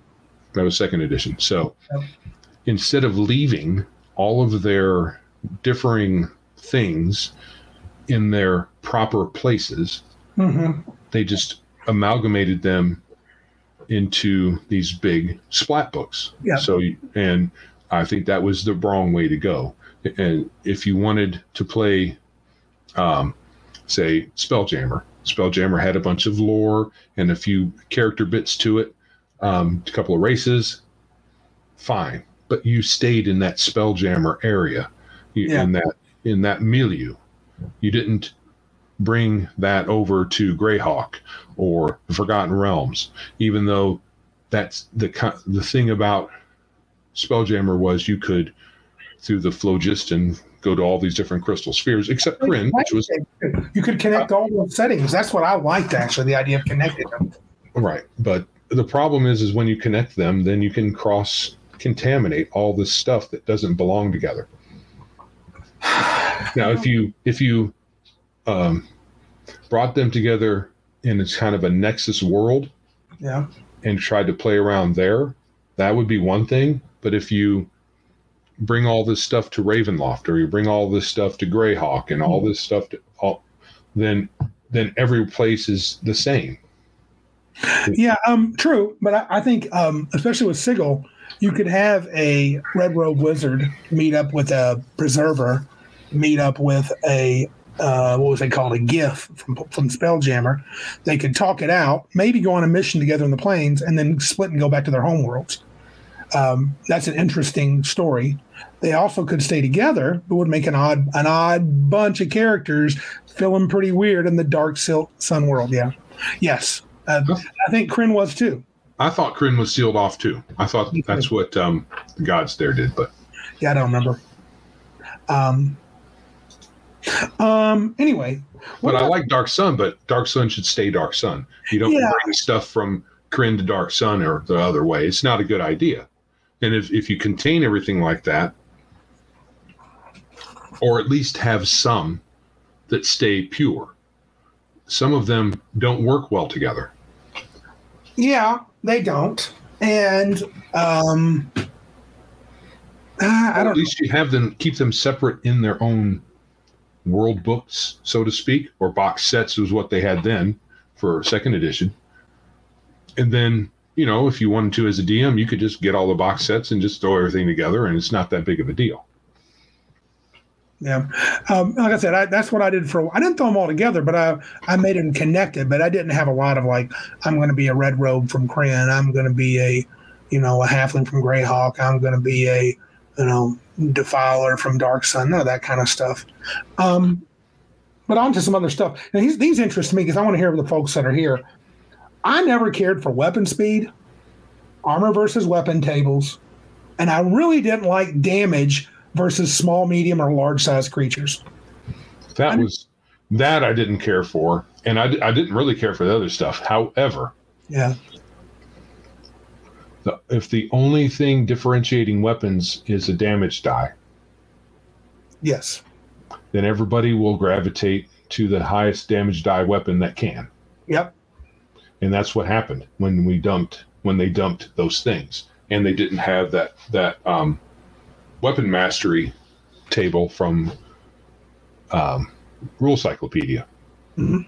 so you you basically had folks with longbow you have um, longsword great sword and dagger and you know the rest of it's kind of who cares yeah. If you're going to use casting time, you better use weapon speed. Yeah. max. So, it, so weapon speed is a good way to differentiate weapons to some degree. I don't think you need to have every weapon having a different weapon speed, but different weapon classes for sure. Yeah, Uh, daggers opposed to swords, opposed to bows, and all that. OSE does things like that. Old School Essentials, where they have slow weapons and fast weapons. Yeah, Slow weapons always go last. That can be. We we played with that a little bit. We didn't a little bit. didn't like it very much. Uh, your wife didn't. She was a two-handed sword wielder, but I mean, there's something to be said in a two-handed sword. I mean, I think in, in the weapons versus small, medium, large, a two-handed sword did three d six versus large creatures. Correct. So yeah, um, I think dragons in one e sucked, inarguably sucked. Um, Well, you could also say that compared to so if you were able to get to uh, seventh, eighth, ninth level and beyond, mhm. once you got there, not much in the player's handbook or not much in the monster manual you couldn't handle no, and, as written. As written. Um, now in second edition, the monsters manual, dragons got a little, little. Got a boost. They were pretty tough. Yeah, second edition is where they started with the age categories or the or, the or the I think they had age credit categories before, but Yeah. in second edition you got a lot more. They were they were much more detailed. Yeah. all the way up to great. Is that where Great Worm Great Worm started? I'm almost positive. Um, age category twelve. Let's see, what was that called? I think that was a great a great worm. That sounds right. Um, yeah, great worm, and they were like plus eight to their hit die, plus twelve to their attack rolls. Their saves were minus four for the fear. Um, they had a fear radius of fifty yards. I mean, a great red worm had 24 D10, did 24 die 10 plus 12 breath weapon. Well, that's going to kill even high level characters. Yeah. Multiple. Yeah, negative 11 armor class. So monsters breaking the rules. And I believe the gold had a negative 12. Uh, he might have been the king in the um all the all the metallics have really good ACs. Uh, the gold had a minus 12. Yep. He had a minus 11. He had a minus 10 at 10. So yeah, his armor class matched his age category in negative. so a category one gold was a negative one AC. You did not want to mess with gold dragons. Yeah. No. No, and, you know, unless you're bad guys, you never should. No, no. These are good guys. Yeah, Gold- yeah. Gold dragons are should be for your party of good guys. Should be a quest giver or something of that nature. Interesting diversion, but you shouldn't be fighting one. Yeah. Dual versus multi-classing was weird. Uh, the Bard was weird. Not a big fan of any of their overbearing rules. Um, in second edition, I didn't like the Druids having to fight to gain levels, like to, even to the death. Sometimes that was dumb. Well, they did that in first edition too, didn't they? Did they? Is that where it started? Yeah, that's that's where it's. Well, it might have even. I uh, so druids were not in. Oh yeah, they were. I think that was even in. Um, that was even in BECMI, in uh the rule cyclopedia, because there were druids in there, and they were a subclass of magic user, not cleric. In the rule cyclopedia, Yes. But in second edition, they're a priest. Bruce, from Combat and Tactics at BG, did you ever understand the attacks of opportunity? That was a bunch of poor word salad. I don't recall it. Those I don't recall either. I purchased them. I only ever read the high level campaign guide. So we, we I got them. I got. There were three. You were those. enamored. You were enamored of those There were three. Well, because it was new. Yeah. And then I came home from uh, AIT from the military, and then you said we're not using those, so I kind of just put them away. so I don't remember. I don't remember the attacks. You made that. You made that super first level character that killed that ogre in one swing, and I was like, dude, that's great. Well, because it was it was kind of dumb. You can min max your um, stats to you can you could make your strength so that you were really strong with a bonus to hit, but you couldn't carry a whole lot. Now I do know Joe loves. dumb. This is Joe's favorite from second edition: spell dice caps. Fireball 10d6 capped. That's a nut punch for you, dude. Just bringing them up. Now How dare you? I know. You think he doesn't like Vancian? Second, Well, okay. So my perception was starting somewhere around in the first edition days in the Dragon magazines and Mhm. just about everything you can imagine. I'm like, they're screwing the wizards over. They're screwing the wizards over. They're screwing the wizards over. And damage caps, screwing the wizards over. When fir- uh, when third edition came out, clerics got um, and it's minor. Clerics um, got their cantrips, and they would go up as they leveled the ama- amount. Wizards, no, you get four, and you're done. I'm like screwing the wizard, Mhm. but you know that's me. I like wizards, and any any slight, even real or imagined, I made a big deal out of it. I just laughed. I said, "Sorry, dude, that's the new rules." That's the new rules. But I agree, it's kind of dumb. Uh, we talk about spell segments, non-weapon proficiencies. That was kind of it's kind of like we'll talk about it in five E in a little bit. That was a skill system that kind of wasn't a skill system. It was weird. It was tacked on. I think it could have been uh, it could have been handled a little bit better, but um, I read through it a bit, and the couple of skills I looked at, none of they they weren't skills that they weren't things you couldn't do without taking the proficiency, like fire building. As if you uh, as long as you had a um, right clerics were Patrick, clerics never should have gotten eighth or ninth level spells. Right. Clerics already have all kinds of benefits, and then you make them give them eighth and ninth level spells. Screwing over the wizard. Players have never been even average. They've always been a great class. Darth made a good point a while back. He thinks you should use either dual classing or multi classing for all races. It's a plain explaining which is used off with. Yeah, I mean, just if you're going to use multiple classes, just pick a system and stick with it. Yeah. Um, what was I saying? Uh, I don't know. Clerics, eighth, ninth level spells. Before that, before that, I forgot what I was talking about. in regards to, um, I'm sorry, dude, I totally threw you off. Thank you, Pat. Non-weapon Oh, yes.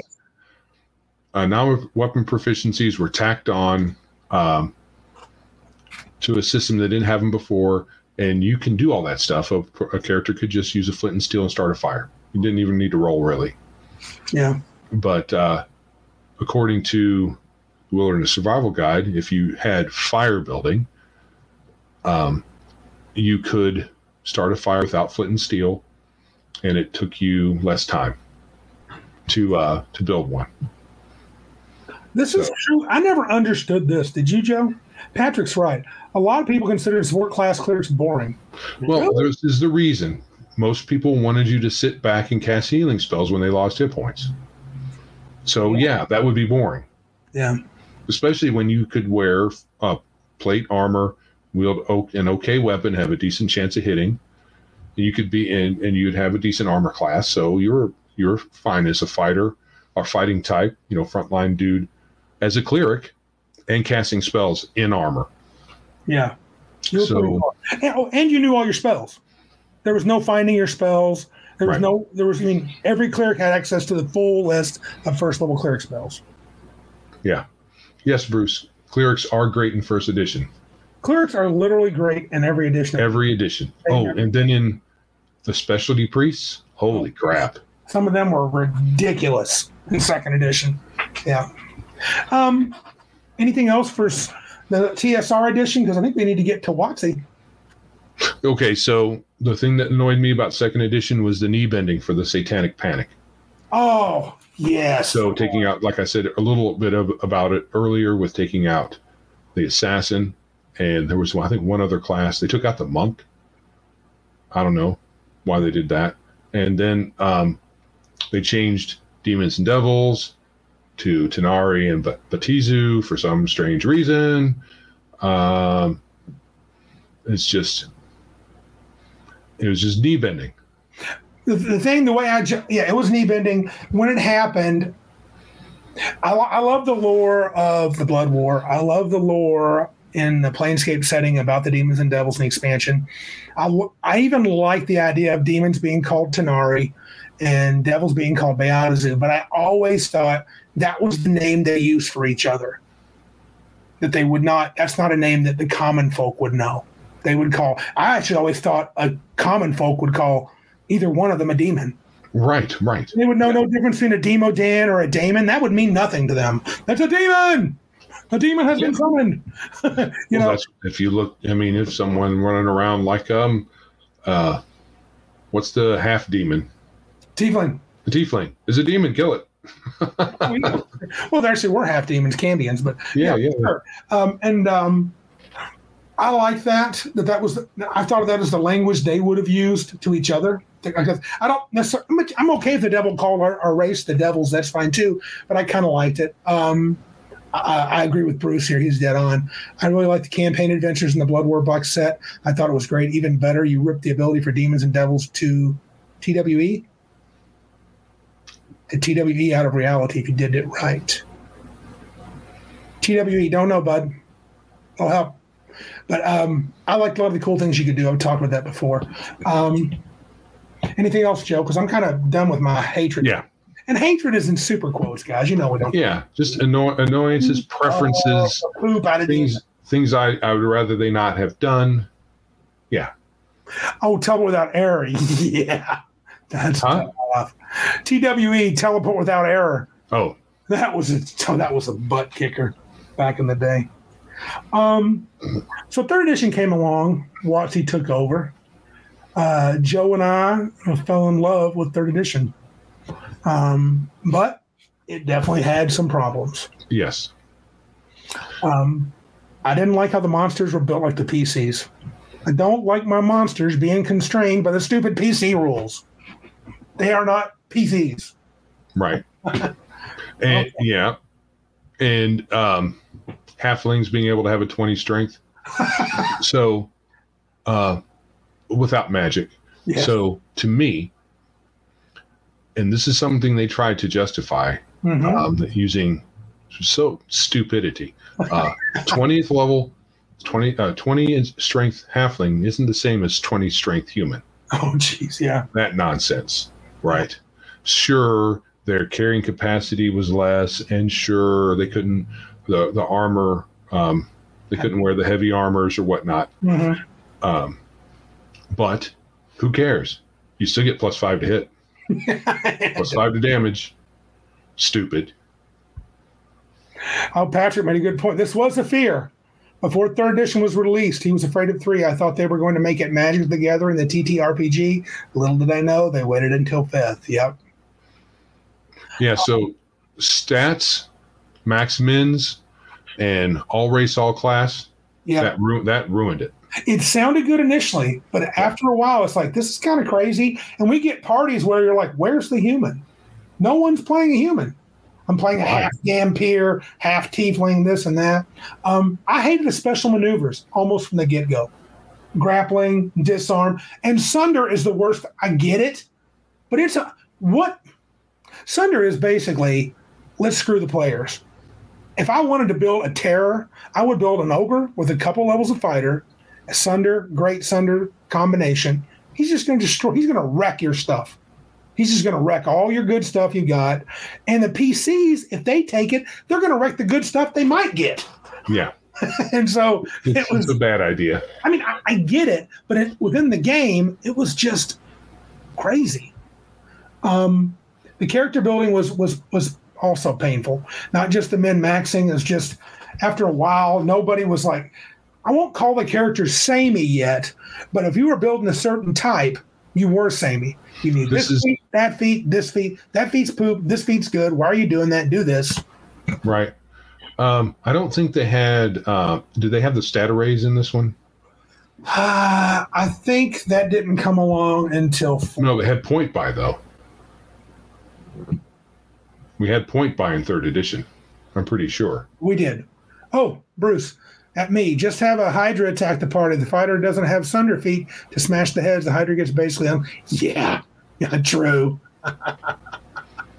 yeah, yeah. And PF, uh, Killraven mentions PF kind of quadrupled down on all the crazy combo stuff. Oh yeah. And I think third edition was just too fiddly, even though as a core system, it's the best for my money. Really. The the what makes it bad, apart from the all race, all class, and stat min maxing, Mhm. or stat. Okay, okay. Maybe I'm. I'm let me explain this. Um, and don't not say min max. Sure. because that has a connotation. Right. So races should have a maximum should have maximums on their stats. So Yeah. humans have the full breadth, three to 18 Mhm. without um, adding any modifiers in. Sure. Um, let's say a dwarf, he might have a maximum dex of 13. Right. That would that would be a second edition, first edition paradigm. But in the third edition, he could be just as dexterous as a human. Um, doesn't make sense. Uh, halfling, I already said they should not be th- 12 or 13 maximum. Should not be nearly as strong. And 13 gives you plus one to hit. Um, in the older edition, he could have you could have a 17, but that was still only plus one or plus two, right? Yeah. Because the scale was different Yeah. so in this in third edition the, sc- the stat scale was dramatically changed so you could you could have a first level character i'm not sure if you could have a 20 but you could have an 18 pretty easily Yes, you could. and that's plus four to hit and damage if you're a fighter or plus four to whatever you do if you pick the right stat for your class. Um, and so the demi-humans should um, be what they are not have the, the breadth of um, ability that a human has. They should be good at what they are like a, a dwar- uh, an elf should probably have a, a, a high dex but Mhm. probably not a high strength probably not um, a high con Yeah. maybe not low but definitely not high Right. so there should be limits, and you limit them down. You could you could apply that to third edition, and it changes the game a bit, and that might improve things. Yep. Uh, Patrick says uh, another three E-ism. Not all prestige classes were created equal.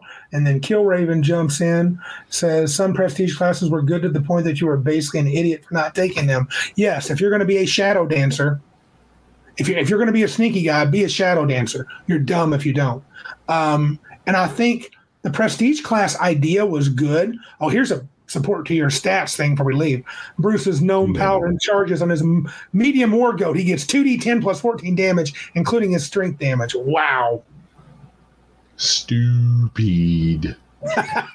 But I mean, if you want to play Gonzo, go for it. Yeah. But um, not not not for us. I think much anymore. I, I I do. I don't mind the 20 charisma, Bruce, but that 18 strength's just weird for a little gnome dude. yeah. Um, but I understand you're just playing. You're just using the rules. It's Yeah. Yeah. Yeah. your thing, bud. It's Yep. cool. Yeah. Um, I I found the prestige classes as an idea good, but an execution mostly dumb. And they were and they were tricky. You could get caught early on. You think, oh, that prestige class sounds cool. I'm the Horizon Walker, dude. Just stay a druid. You're better. I was thinking this was a um, he he typoed here, but I don't think so. What is that? I'm completely barely qualified. but I'm bump. Barely qualified. Good one, Bruce. Um, yeah. The the the other thing about third edition, and it's what happened to a lesser extent, I think, in second edition, was the source material explosion toward, especially toward the end of its run. Second edition's explosion. Well, they both had one, They but did, I think but- third edition's was bigger. It seemed that way. I think it's got to be, dude. I mean, second edition had, I think, maybe more settings, but um, third edition had just more character material. Yeah. Well, And- that was well, that was it, right? Every new book was new spells, new feats, new character classes. Instead of classes. instead of doing doing the Palladium style of having a world book Mhm. in which you have a, a theme of things in there. They might you might have new classes, spells, and gear. That's fine, and it stays in its little box. But no, it's just let's just put and do all this stuff. It's all one game, even though over time, I think that they fiddled with the different classes and figured how to optimize the classes just by taking an alternate class. This thing was a better fighter than the fighter. This thing was a better thief than the thief. That's definitely happened in Pathfinder. Yeah. I Oh, oh, hey, hey. Thank you. Thank you, Max. I meant what I'm keep meaning to do oh is in between segments have in, in, in the notes have a reminder for me to Oh. remind folks to subscribe. if you haven't already subscribe Yes. Gosh. Subscribe like and share tell your friends spread the word if you like our show if you don't well you know Don't. watch something else so Don't watch us. Yeah, other things you didn't like about third edition. Um, I didn't like how the game. No, I'm not going to say that.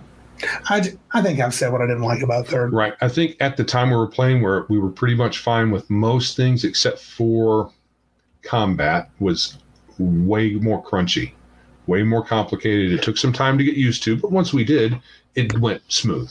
But i think this is definitely the start of the drift in lore that i really hate.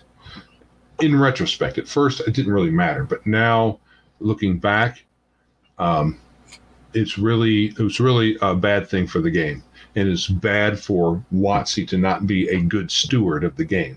Right, right. Um, what about fourth? Unless you got more on third. Yeah, I don't really have much for fourth except the player's handbook made me sleepy. Yeah, I would say fourth is samey characters. Um, everybody do their d6. Um, start out Pass the hat around. start out as a hero, which is if you like it, that's great. But there's no place to do to go zero to hero. Um, I didn't care for, and I just didn't. I don't know. I couldn't hate it, other than it just didn't seem like D and D at all to me. It was just a weird, a weird little game, and, and I never played much of it. I can't really compliment. It's hard to even hate something I never played. I mean, I did for a while, but it's like you know, it's just not for me. I could say I hate the whole thing. I just don't want to play it.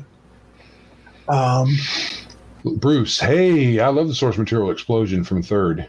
I have so many things to run from Troll Lord Games, the DCC, 3X Adventures, Ptolus, everything from Frog God. Yeah. The third the third party stuff I have no problem with. It was yeah, Yes, Raven. he nailed it. 4E was a great board game. It would've- for, honestly, we have a, you know, buddy Philip. He says that he would have bought it. He would have thought it was great. Yeah. Um, but the, the problem with the way they did it, it's less necessarily the amount, more the organization, I think. I think is what I'm saying. Yeah. Plus the drift from the original. I had to change everything. Okay, so not much for 4A. What about? Uh, oh, hold on. You two aren't going to rage when the 4A DMG tell. Hold on, Bruce. You two aren't going to rage when the 4A DM tells people to ignore total party kills and just ignore. It was a bad dream. You break up. Oh, Well, I kind of remember something about that, but I did. I never had the the DMG. The thing we laughed about, Bruce, was the comment, and we still will say it: once a day when you die. That's Pathfinder. That's high level stuff. That was also fourth edition. Oh, it was? Oh, Once a day when you die. I thought like the not the Paragon, the Epic tier, but you know what? I just softened on 4E because to me, 4E is not. It was the big mistake D and D. It just wasn't. I mean, even all the editions of D and D at least felt felt like D and D a little bit. a little bit at least. Mhm. 4E didn't really. That's okay. Um, I never played it, so my judgment is, you know, without any experience. as a player, never DM'd it. Had a good time both times because the people that were playing, um, it's just not for me, dude. People that like it, dude, knock yourself out. And it's funny because we like 13th Age, and it smells a lot like Fourth Edition. But it's 13th Age. It's 13th Age. It's a different game. Yeah. Yeah. What about 5e? My first one's actually one of my the one thing that I've it took me a while to realize that. I hate the art. I hate the Oh, art edition. It's crap. In fifth Oh edition. yeah, fifth edition. There's a there's a um, if I'm remembering correctly, there's a, a halfling bard, male Mhm. bard is horrible, and there's a female bard in there too. Horrible Yeah. bard. Who knows why did they put that in there? Probably because they had a quota to make. Because this is the quota game. yeah. This is the game where they have their uh, quotas to meet. Um, they and I remember them talking about this. They had to make sure there were half of the depictions in the player's handbook had to be fe- female, hmm half were male, and there's not a lot of white dudes depicted in the player's handbook, Right. um, which is fine, I suppose. But they have their quotas. Yeah. And this is the quota game. They bend their knee to the woke panic Yep. as opposed to the um, satanic panic of the Yeah. 80s. Right. And um, Oh, it I- wasn't too bad initially. It was more an artistic thing than anything else. There's a topic we should compare. I think we should dig in and compare the satanic panic to the woke panic. Right. I think that's a, and I think we're going to find woke is worse. It is. Um, But- But yeah, and and, and since once I think they um, kind of bided their time for maybe a year or two, perhaps. Mhm. Uh, I'm not sure when it really started picking up steam, but definitely last year, and maybe the, a bit the year before. It's just been whole hog, pink haired nonsense. Yeah, and I think um, in the in the rules per se, they they I thought I won't say third edition fixed turning, but they made it palatable because it was damaged now.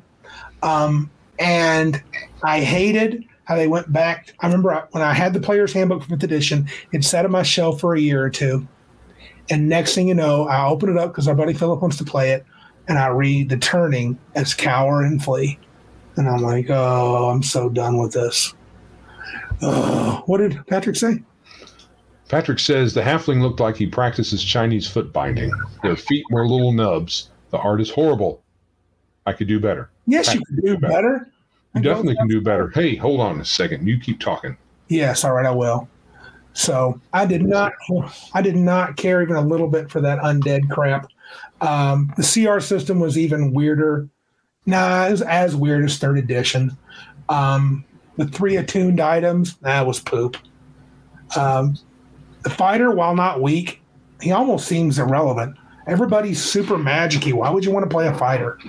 Um, even the rogues and stuff. And the skill system felt tacked on and very less than impressive. I played a fighter, Mm-hmm. and they have maneuvers that make them sound interesting. Yep. but I'm always for when I played, I always forgot to do them Well, part because of you because you're you're used to a particular play style with fighters in D and D, and it's not spending resources. And with this fighter in fifth edition, you have resources to spend. this is your boy Butch, though, right?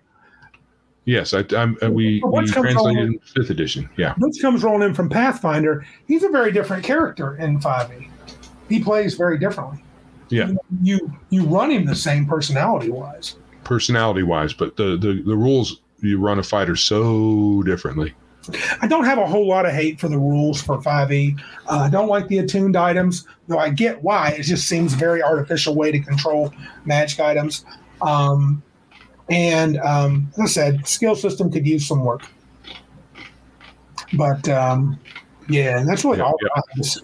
Hate for you know uh, minus the the blue check mark stuff that they're getting bigger and bigger on. That's that's kind of old. Um, It is getting very old. I mean, it's every uh, every time you turn around, there's some new, some new stupid thing they're doing. Representation, or you know, let's play the game in a coffee house. It's dumb. Patrick's right here. I do think the fighter, the best version of the fighter is a 13th age fighter. He's very interesting. Right. There wasn't any resources to spend, but Yep. when you when you hit the number on the die, meant different things. And you had to watch it. You had the things he could do that other players couldn't do. He was the interceptor. He could block foes from coming in on your on your soft guys, and he could do all sorts of interesting stuff. Ooh, look at that, baby! I think we're. I think. Ooh, baby, look at that. Our boy Patrick skills on display. Oh. Why is it making it smaller? Okay. Sorry. Are you are you ready to jump? You want to jump to Cabin Con? No, I'm just saying Patrick just said something about him uh, Could you being able to do better. And I think this all is a representation of how he can make better art of a certain style better than they had in the fifth edition player's handbook. For sure. Yeah, so that's dumb. I'm trying to make it uh whoops. Hello. are, are you doxing some people? Uh-oh. Uh-oh. Stop sharing. Uh oh. I was trying to make it bigger, so I clicked on it to make it bigger, and it made it, dis- uh, it dismissed it because our friend. face, Facebook's uh, well, it's not doxing if it's on live, but um, I know, but I don't understand doxing. So yeah, yeah, because you're almost a boomer. the problem I have with 5e, says Bruce, is basically how some adventures are much better, uh, much better. Not in 5e. I looked at Rappan Athuk in 5e and it stunk. Dun- Dungle? Dungy. Push over and oh, okay. In PF, he makes party members dead. Yeah, um, I have the Swords and Wizardry version of Rappan Athuk. Recently got that, and uh, I'm excited to run that with uh, OSE or Swords and Wizardry. Those two games I need to play for a while. And for me, my biggest uh, gripe about fifth edition is it's being run by WotC, and they're not making things marketed at me like Marvel. So, Right. and it's obvious from a lot of the things that that they're there are the people that work there say and do that they don't like people like me. So I'm not giving them any money. So, Yeah, and I wish I hadn't. I've given them quite a bit. So and I don't like the bounded accuracy idea. I think it's Oh, it weenie- weenifies the game. I think. We don't Go ahead. we don't like big numbers. Is essentially what bounded accuracy is. That's the new Rappan Athuk that I got in the mail. Uh, it's a mega dungeon, uh, Mister uh, Mister Diploraptor. Um, oh, Patrick just sent you a better picture if you want to blow it up. Let's blow that up during Cabin Con discussion Okay. because um, Patrick just sent that. Um, email was that? Did you send it to me? Email. It was an email, Patrick. And Rappan Athuk is a beautiful thing. Um, I got the Swords and Wizardry, and I got it. I think I got it still. I only got it for sixty bucks. And this is a beautiful leather bound one. It is so, and there's extensions that I Ah, don't have. yes, email. but I'm excited about playing. So, um, oh, there's something. Cal made a good point. He said, I like to just use many as I have to populate homemade or partly ripped off adventures. Ultimate, yeah. Um, I love that. I did like that about third edition. Maybe the next next podcast should be things we love about D and D. I mean, through through the editions. That could be a counter, a good counter. Um, Was that again? What we like? Yeah, maybe next time we do what we like. Sure. You know, so yeah. Uh, So this sort of topic, we probably need to revisit at some point yeah, because we're not playing old old old D and D. We're not playing a lot of uh, the BECMI um, stuff. We're not playing first or second. We're not really playing any version of D and D right now. not really. Not really. So, and it's been a while since we played any of these versions in its pure state. And so um, most of this is coming from um, our memories of playing and looking back at uh, the game with our current uh, book. Yeah. yeah with our current state we we look i've looked at the books and and uh, looked at certain topics so that i i could you know speak a little bit more knowledgeably today but really uh, to to to get a better handle on it we need to play it Yeah, we do. And um hmm. Yeah, I, I'm with you, Max. He likes the idea of the bounded accuracy. I did too, but I don't think it. I don't know. I'm with- yes i agree with what he's saying here Hmm. when when the die roll becomes irrelevant uh, compared to the modifier to it so there there is a problem there i agree but that's the strength of a 13th age. It Right. happen. Right. So the problem though is with the bounded accuracy sys- accuracy system is when I first at first level, the things that I'm good at, I get a plus two on the d20. At 20th level, I get plus six on the d20. Mhm. So there's a difference of four Yeah. in those 20 levels of adventuring Right. at the th- on the things that I'm good at Yeah. not in count not counting stat bumps or other things that might increase your skills and there might be some way to increase is there some way to increase for some classes that um, modifier the um, proficiency proficiency bonus I don't know. double proficiency people isn't there a a- double thieves have expertise on some things they get double proficiency bonus. I, I think to me here's the here's the real challenge right? So can we have a quote unquote because I'm, I'm with max. I don't want to roll d20 plus 72 that happens at epic level pathfinder. It's crazy. Why roll the d20 but i also don't like well the best you can get is plus 9 here's 12 here's four 20th level fighters. They're all plus 9 because that's all they can have. Um, and it's artificial. Um, I would like to see a way, and 13th Age, I think, is giving us, uh, um, uh, what's the word I'm looking for? What's that um, telescope view? Uh, not telescope, a lens through which to see a possibility of a bounded game that has real imagination and real coolness to it. Because it's not just about being able to say I'm plus 42; it's being able to do something awesome, right? right because um, the number you roll on the die should matter to some degree It should. So as long as the numbers, the, the, the modifiers you you have don't get ridiculous, yeah. um, Yeah, Bobbin says it's like you did. You, you might not want the bonus to be bigger than the die roll, but you don't want it to be too small either. You want to feel like you progressed, that you're something better. correct. So if it doesn't get too ridiculous, but you also get that number on the die to matter. Yeah, So I've thought about that for our for Mud Sword, and Yeah. I've written some things down. I didn't share it in that document though, because No. it wasn't about rules. That was just Right. uh, was fluff. So, yeah, um, if you combined a way for the not the the die roll to matter and the total to matter at the same time, especially when you get past mid level. So at low level, maybe you shouldn't have a such a large range of different things you can do dice wise. Mhm. You roll your die, you add your bonus, and you're done. It, em- it emulates the the emulating the simplicity of early editions of the game at low level. Tenth Not a lot of variation. tenth level you get- characters only have one attack, and 13th Yeah. That's the max level.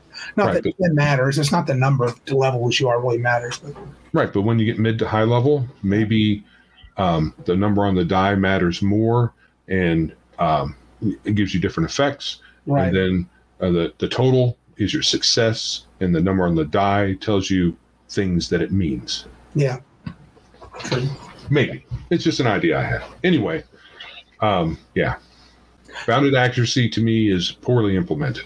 yeah. Even though the, the idea I understand, it's trying I understand it. We don't like math. That's how I understand it. Maybe I'm being less than generous, but Right. to me, bounded accuracy means we don't like big numbers.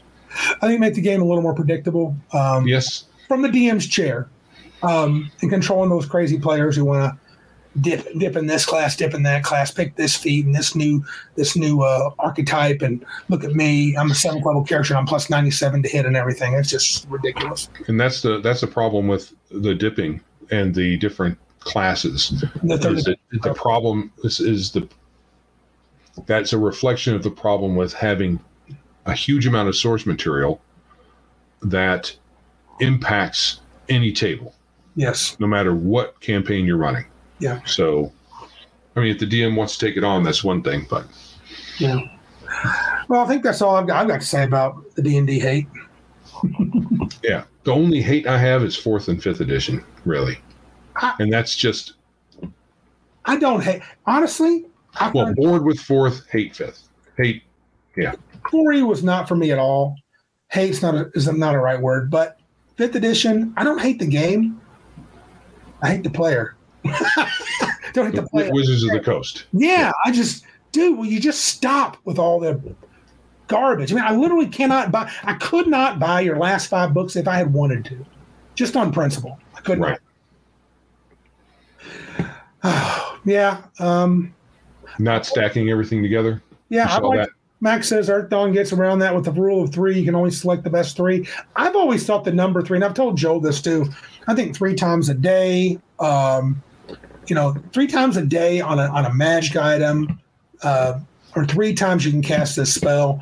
That's a pretty good number for feeling like, man, I can do this power, but it's not something I just want to burn every single combat. But Three feel, is a special number. yeah, it is. It is special. Yep. Agreed. All right. Shall we move on to the next one? Yeah, let's move on to Cabin Con moment. Oh, you don't, you don't, Next do, Thursday. you don't want to do random question first? Where did I miss it? Yeah. Hold on. Hold on. Hold on. Ah, Yeah. I, I was looking at the other version of the document. Ah. Anyway, Yeah. so random question: Should every player try to GM at least once? No. Should? Should. Yes. No. I'm not saying yes. I'm saying should is what I meant. Yeah. No. I don't. I, th- I think I will say, I say yes with a, but I think the majority of players should. I think you should. I think the ones who want to should. The other ones who don't don't. Absolutely, that's fair. That's. I'm not saying I'll make you. I'm saying. Yeah, you are. Yeah, you are. you're right. I'm gonna get Joe in a headlock and make him do the stinking jamming. But um, my point is, I think uh, I think it's good. To, well, I'll tell you this much: I know as a DM, you should play. You should not. I, I think you should play, and that's and maybe I should play. I, I, it's hard to say. Everybody has their own thing. Mhm. I'm not. I have benefited greatly from the last year playing a lot more than as much or more than DMing, and right now not playing at all. I'm benefiting from that. It's helping me uh, not being a DM at all, and I think it's good. I, I think it's good for some players. I, I think I would agree with you. No, if you just don't want to do it, don't do it.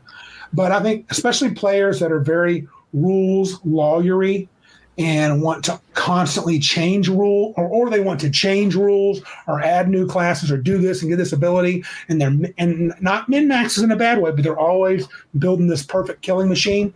They need to be on the other side of the screen so they can see how it affects the game because they only see how it affects them. Hmm. Well, if you're paying attention, you can see the bigger picture from the player's side too. you can. You can. Here's the the other thing is when if you DM too much hmm and from a let's say a rules is written point of view, hmm when you play enough, especially if you memorize all the freaking books, Mhm. then as a player, you already know what the when the DM throws something at you, you know what you, you're getting. There's no surprises. Mhm. It's one reason that I keep kind of cool on DMing. So, uh, or when I do, I just use uh, my own stats for monsters. Right? I keep the spirit of the monster, but I do my own thing because looking in the books will keep will um, not looking in the books keeps me um, um, in The mystery more- alive. Yeah, there, there's still a mystery. I can uh, think better from the perspective of the character I'm playing because Mm-hmm. the player doesn't, the character doesn't know all the things that, that these monsters can do. Yep. So Yeah, Patrick, and I think it goes both ways. Because for me, I would say that's true. But for me, the way I feel now is I know the player's paying more. I really just, I mean, I, you can get so jaded as a dungeon master that you can be like, "Oh, Uh, the players, why do they need magic? You heard me say, why do you need so many magic items? you dirty players. Why do you got to level up all the time? Can't you just be fifth level for like a year? Yeah. There's lots of good fifth level monsters for you to fight. Good fifth level adventures for me to run. Why do you have to jump to six, seven, eight? But when I'm playing, I get I get it now. I mean, I think it's too greedy to feel like you should level up every session. I think that's Oh, sure, sure. but I do think No, I don't want that. I do think you need to level up at a halfway decent pace, and I want to now because I'm old. I don't want to wait for the really cool parts, high levels of parts of the game. We love high level here. We like high level play. So, um, but I think I think on the other side, um, it's really good for a DM to at least for a player to take a peek behind the screen, just for each person to get their perspective. Oh, it keeps you original, Joe. Yeah, I agree. And I've DM'd so long that it's hard for me to even do that. I mean, that's why like I'm playing Earthdawn with Patrick. I don't read the monsters. I have no interest in reading that. I kind of want to read the lore, and I kind of don't. I kind of just want to play from what I've you know saw on, on Max's um, short discussions of the different classes. I think I would like to just keep playing that way and just let me figure all this stuff out, make all mistakes, realize that as a thief, I don't want to be going one on one with cadaver men. That's not very wise. And so, man, I got my butt. Makes you dead. Yeah, really, or wish you were dead. hmm Yeah, I, I- I think you're right, Joe. You don't make anybody do anything, and that's not the point of the question. I think I do think maybe I should have rephrased it, but I do think it would be good for players to GM at least once, and for a GM to play. I think more than once. I think I, for me, I think it- it's good for a GM to play. You can get out of touch. Right. I can see the the usefulness of a player becoming a DM, uh, doing it a couple of times and and seeing that side of the screen. And maybe I saying, see the don't- usefulness. Sure. Yeah, and I don't like this, but now that I, I know I don't like it, when I go back to the other side being my player in my comfort zone, you're like, yeah, I see why he doesn't want us to do that. That kind of screws things up. We do dumb crap like that, or when the DM, when I do dumb crap like this, don't give them any cool magic items in their eighth level. It's like, yeah, it's kind of it's disappointing. You're not getting to see the cool stuff you've read about and heard about, and especially when you're an experienced player, you're like, dude, I, I'm a paladin. I want my holy sword. Let's make it happen. Chop, chop. I'm 20th level. Come on. right. And then Randy's like, "There's no holy swords in this world. What are you talking about?" Nobody believes in holy swords. No, no. You have, to, you have to be holier than every other paladin before anybody will consider even giving you a sword. Right. Yeah. All right. I think that's all I got to say on that. How about you? Yeah, me too. I mean, should maybe slightly stronger than you need. It is. It's useful. yeah. It's useful. So if that means should, okay, yeah. And, it's both, useful. and, and both of us here have done both. Yeah, yeah. Um, So, and I and I'm, I think Joe and I are actually, in many ways, we're the perfect uh, yin and yang. I guess over our career, you probably played about as much as I've DM'd percentage. Right. Right. And I've played about as much as you've DM'd percentage wise. Um, yeah. Um, and Darth is right. DMs did me. I find sometimes GM need a break, and playing is the best way to do it. I actually am finding not playing is the best way for me to do it because I get to read books, I get to do other things. Um, yeah, I, oh man, Mr. Max is against. Oh, Van, you were such my hero. I don't care for high level play. It's not for everybody. no, it's not. And Max, No, it's not. not- that's everybody has. Um, lots of people have different play styles. Yep. They have different preferences as far as high level play. And that's fine. yeah, But what we probably shouldn't do is say you're a weenie for playing high level because a lot of people do that. Uh, you're a dirty power player or whatever. Yes, And you're a dirty, gritty, gritty life and death player if you only play levels one to four. Yeah. Play whatever you want, man. Yeah. Yeah. All right. You want to get? uh You want to see? if We can get? uh Can you get Patrick's beautiful? Next topic is Cabin Con. Oh, bring it, Joe. Yeah, baby. That is a week and two days from today. Nine stinking days. And we'll be at the cabin doing the con. Look at that sweet. That's our t shirt we're going to have this year. Cabin Con 16. That's all our boys showing up the con.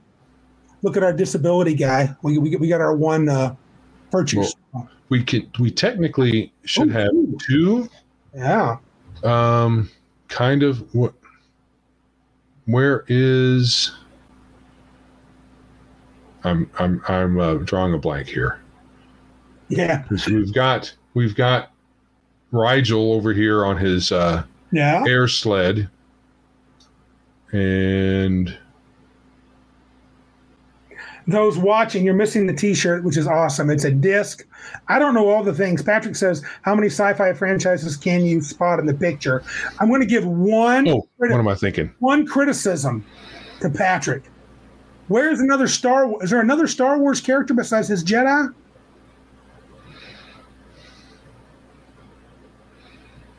I don't I don't uh, think so. Nope, that's it. Okay, so for the folks listening, Somebody should have been a Wookiee. Yeah, for the folks listening, uh, Yeah. Patrick has uh, made a really neat piece of art for uh, our T-shirt that that we're going to be um, um, that we've all ki- pitched in to buy, Mm-hmm. and um, it's the theme is um, sci-fi movies, Mhm. and so there's a there's a broad range from Star Trek to uh, to um, Farscape, Star Wars. Um, Fifth Element. Fifth Element, Dune, all lots of representation here, yeah, and we even have actual, you know, representation that you know the woke folks would like. We have a blind guy, Mhm. uh, being Geordi from Star uh, from Star Trek. Yeah. So we we got we got our bases covered. Uh, except you know it's kind of light on people's people of color though, because we're all pale we're all pale folk. We're pretty white. Yeah. So, oh well, deal with it. But this is great. Pat Pat does good work. Oh, true. Martinson makes a good point. To be fair, we had a Star Wars shirt. Yes, that's true. Patrick did a sweet, sweet Star Wars shirt. Yeah, don't feel bad, Mr. Max Boivin. He says, I can identify eight, but I'm not a big sci fi guy. That's probably more than me. I had to think really hard. People had to point some stuff out to me um, because I'm just not as into it. Buckaroo Banzai, Fifth Element, Doctor Who.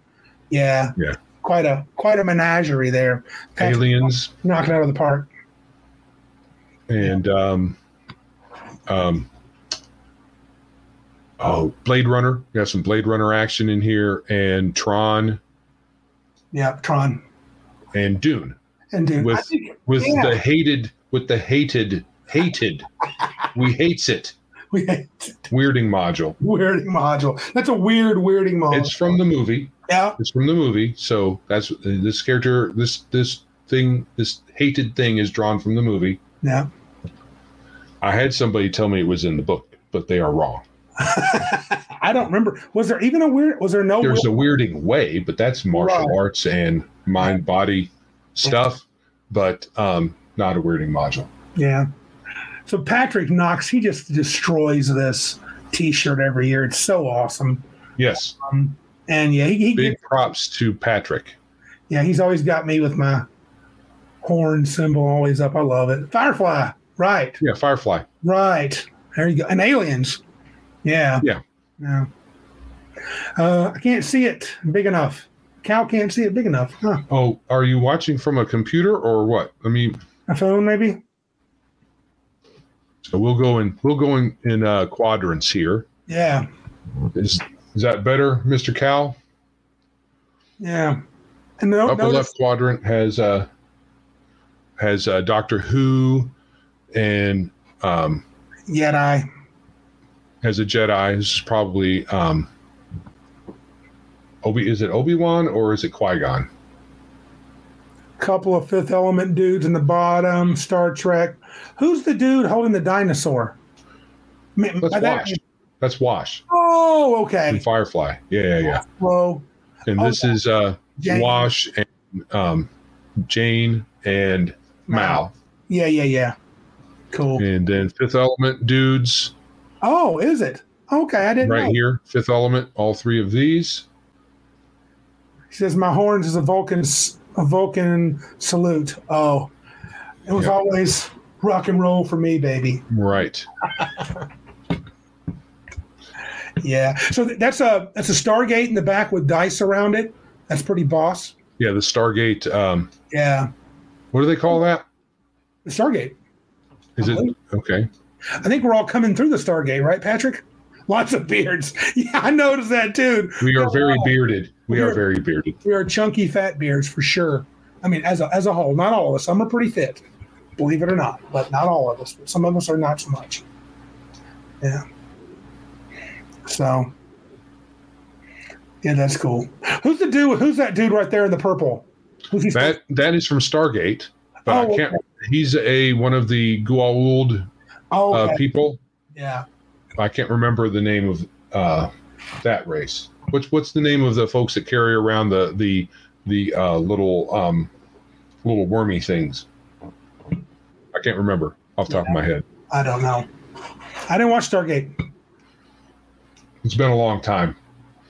I never watched it, not once. Jaffa. That's the name of the character, Yeah, right? Yeah. I don't know. Oh, Buckaroo Banzai, Max, the cowboy and the guitar guy. I believe. Yeah, Buckaroo. Yeah, Buckaroo Banzai. Actually, the yeah, the guy with the guitar and the cowboy guy are both from Buckaroo Ban- Banzai. Yeah. I don't remember the name of the characters. Is, oh, is that? tip race? Says Darth.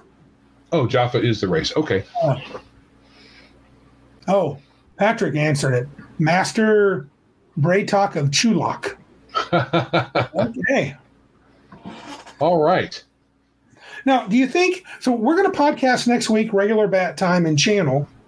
Um, should we do um, a special cabin con? Can we do it? I know you're having computer computer issues. Can we still? Can, I'm not sure we, We can. can't broadcast from there. The the internet there is really bad. It's really bad. Yeah. Um, should we do something? Maybe we'll do something different. Maybe we won't broadcast at Cabin Con. Well, we didn't broadcast last year. We just recorded some videos and then uploaded them after the fact. So we could probably do something similar. Yeah, we could. So, I'm I'm thinking um, I'm thinking maybe we should like I don't know. Let's talk about it. I feel like maybe we should do something. We should do something special at Cabin Con for Biggest Geek because we'll think about it this year. I'd like it to be something a little bit. I don't know. I don't know if unique's the right word. Maybe special. So, yeah. But it's next week, man. I'm getting pumped. Next Thursday. Uh, you and I and Silent Josh are rolling up bright and early, leaving about six thirty, I think, from my chateau, heading up to the cabins, staying through Sunday. Every time you say when we're leaving, it's earlier. I try to get you up as early as possible. No, I think the last time we talked, you said more like seven. Now it's six thirty. I mean, I by next week we'll be leaving at three. I'm talking about it, baby. Uh, I'd like to be on the road by six thirty, but we'll probably stop and get some food somewhere. We're talking. I think uh, Mr. Josh was talking about uh, oh Cabin Con actual play. Ooh, hmm. Yeah, maybe. I don't. We would know. need we would need uh, more equipment Yeah, to really do it any justice. yeah, for sure. And then we'd have to get buy-in from folks, and uh, there's a lot of people last year didn't even want uh, them to be on the camera, so Or even on the just the little podcast or the audio or anything. Yeah, Yeah, so we'll see. We have some some shy peoples. yeah. So we'll see. We'll see. But um, yeah, so you got your you got your Hackmaster stuff ready to go? Nope. nope. It won't take long though. I have all my games prepared, so I'm ready. Yeah, you don't have any games. Yes. Randy's running nothing. Player time. Shadow says record a We did- video while you were there and then upload it. Yeah, we're talking. That's what we did last year. Actually, we did multiple. I think we did one for each day. Yeah, short ones, very short. Very short. Yeah. Yeah. So should I bring my computer then? If you want, then if if we end up having, um, well, we can test. We can do some testing because um, we should be able to use your laptop's camera. Yeah, I mean, that's what you're using right now. Yeah. And, okay. And my laptop uh, microphone. So we can try live streaming and see what happens. Right. We can test it out when we get there. Uh, do uh, make it private and, and ask some folks to help us out by, you know, um, Jumping in and jumping in, watching, and making sure everything works out all right. Yeah. I'm not. I'm not uh, very hopeful. No, me neither. It's a it's a tough sell, and it'll have to be at the big house because I think those extended cabins would be even worse.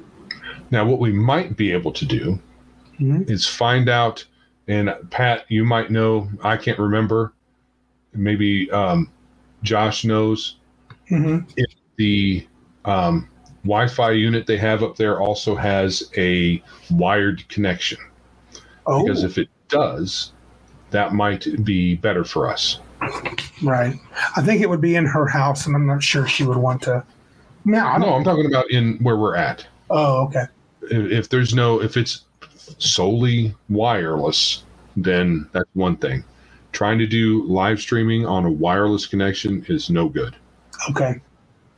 Okay. Well, yeah, Shadow's heading out. Um, I think that's all I got to say about uh, Cabin Con stuff. I mean, it's so close we can taste it. Yes, a week and a couple days. Yeah. Uh, next episode, um, I'm not sure. I was thinking we might do a monster mash, but now I'm leaning toward a, another topic. I may go down. We may do the like D and D topic, the things we really like about it. Uh, that would be pretty smooth. I think. I think that might be a good choice for next week. So, anything else, Joseph? I don't think so. All right, man. So there's if there's nothing else, if you would like to support our show, please like, subscribe, and share us where you are listening or viewing the show. Also, um, we have we are going to put this out as audio, an audio podcast. So if you joined us late or would just like to listen to us again because of our melodious tones, we are everywhere. You can just about everywhere you can find a podcast. You can find Biggest Geekus um, especially Spotify, Stitcher, and Apple. Um, if you would like to support us, uh, yeah, there's a, um, Hardwire connection by the TV. well, there's a there's a wireless router there. Oh, okay. Doesn't necessarily there's a wireless device there. Hmm. It doesn't necessarily mean it has a wired connection. We'll see. We'll look at we'll, we'll look at that. And they may have disabled it. Mhm. which you can do. Anyway, if you'd like to support us um, with your monies, uh, you can go over to PayPal, paypal.me slash biggestgeekus.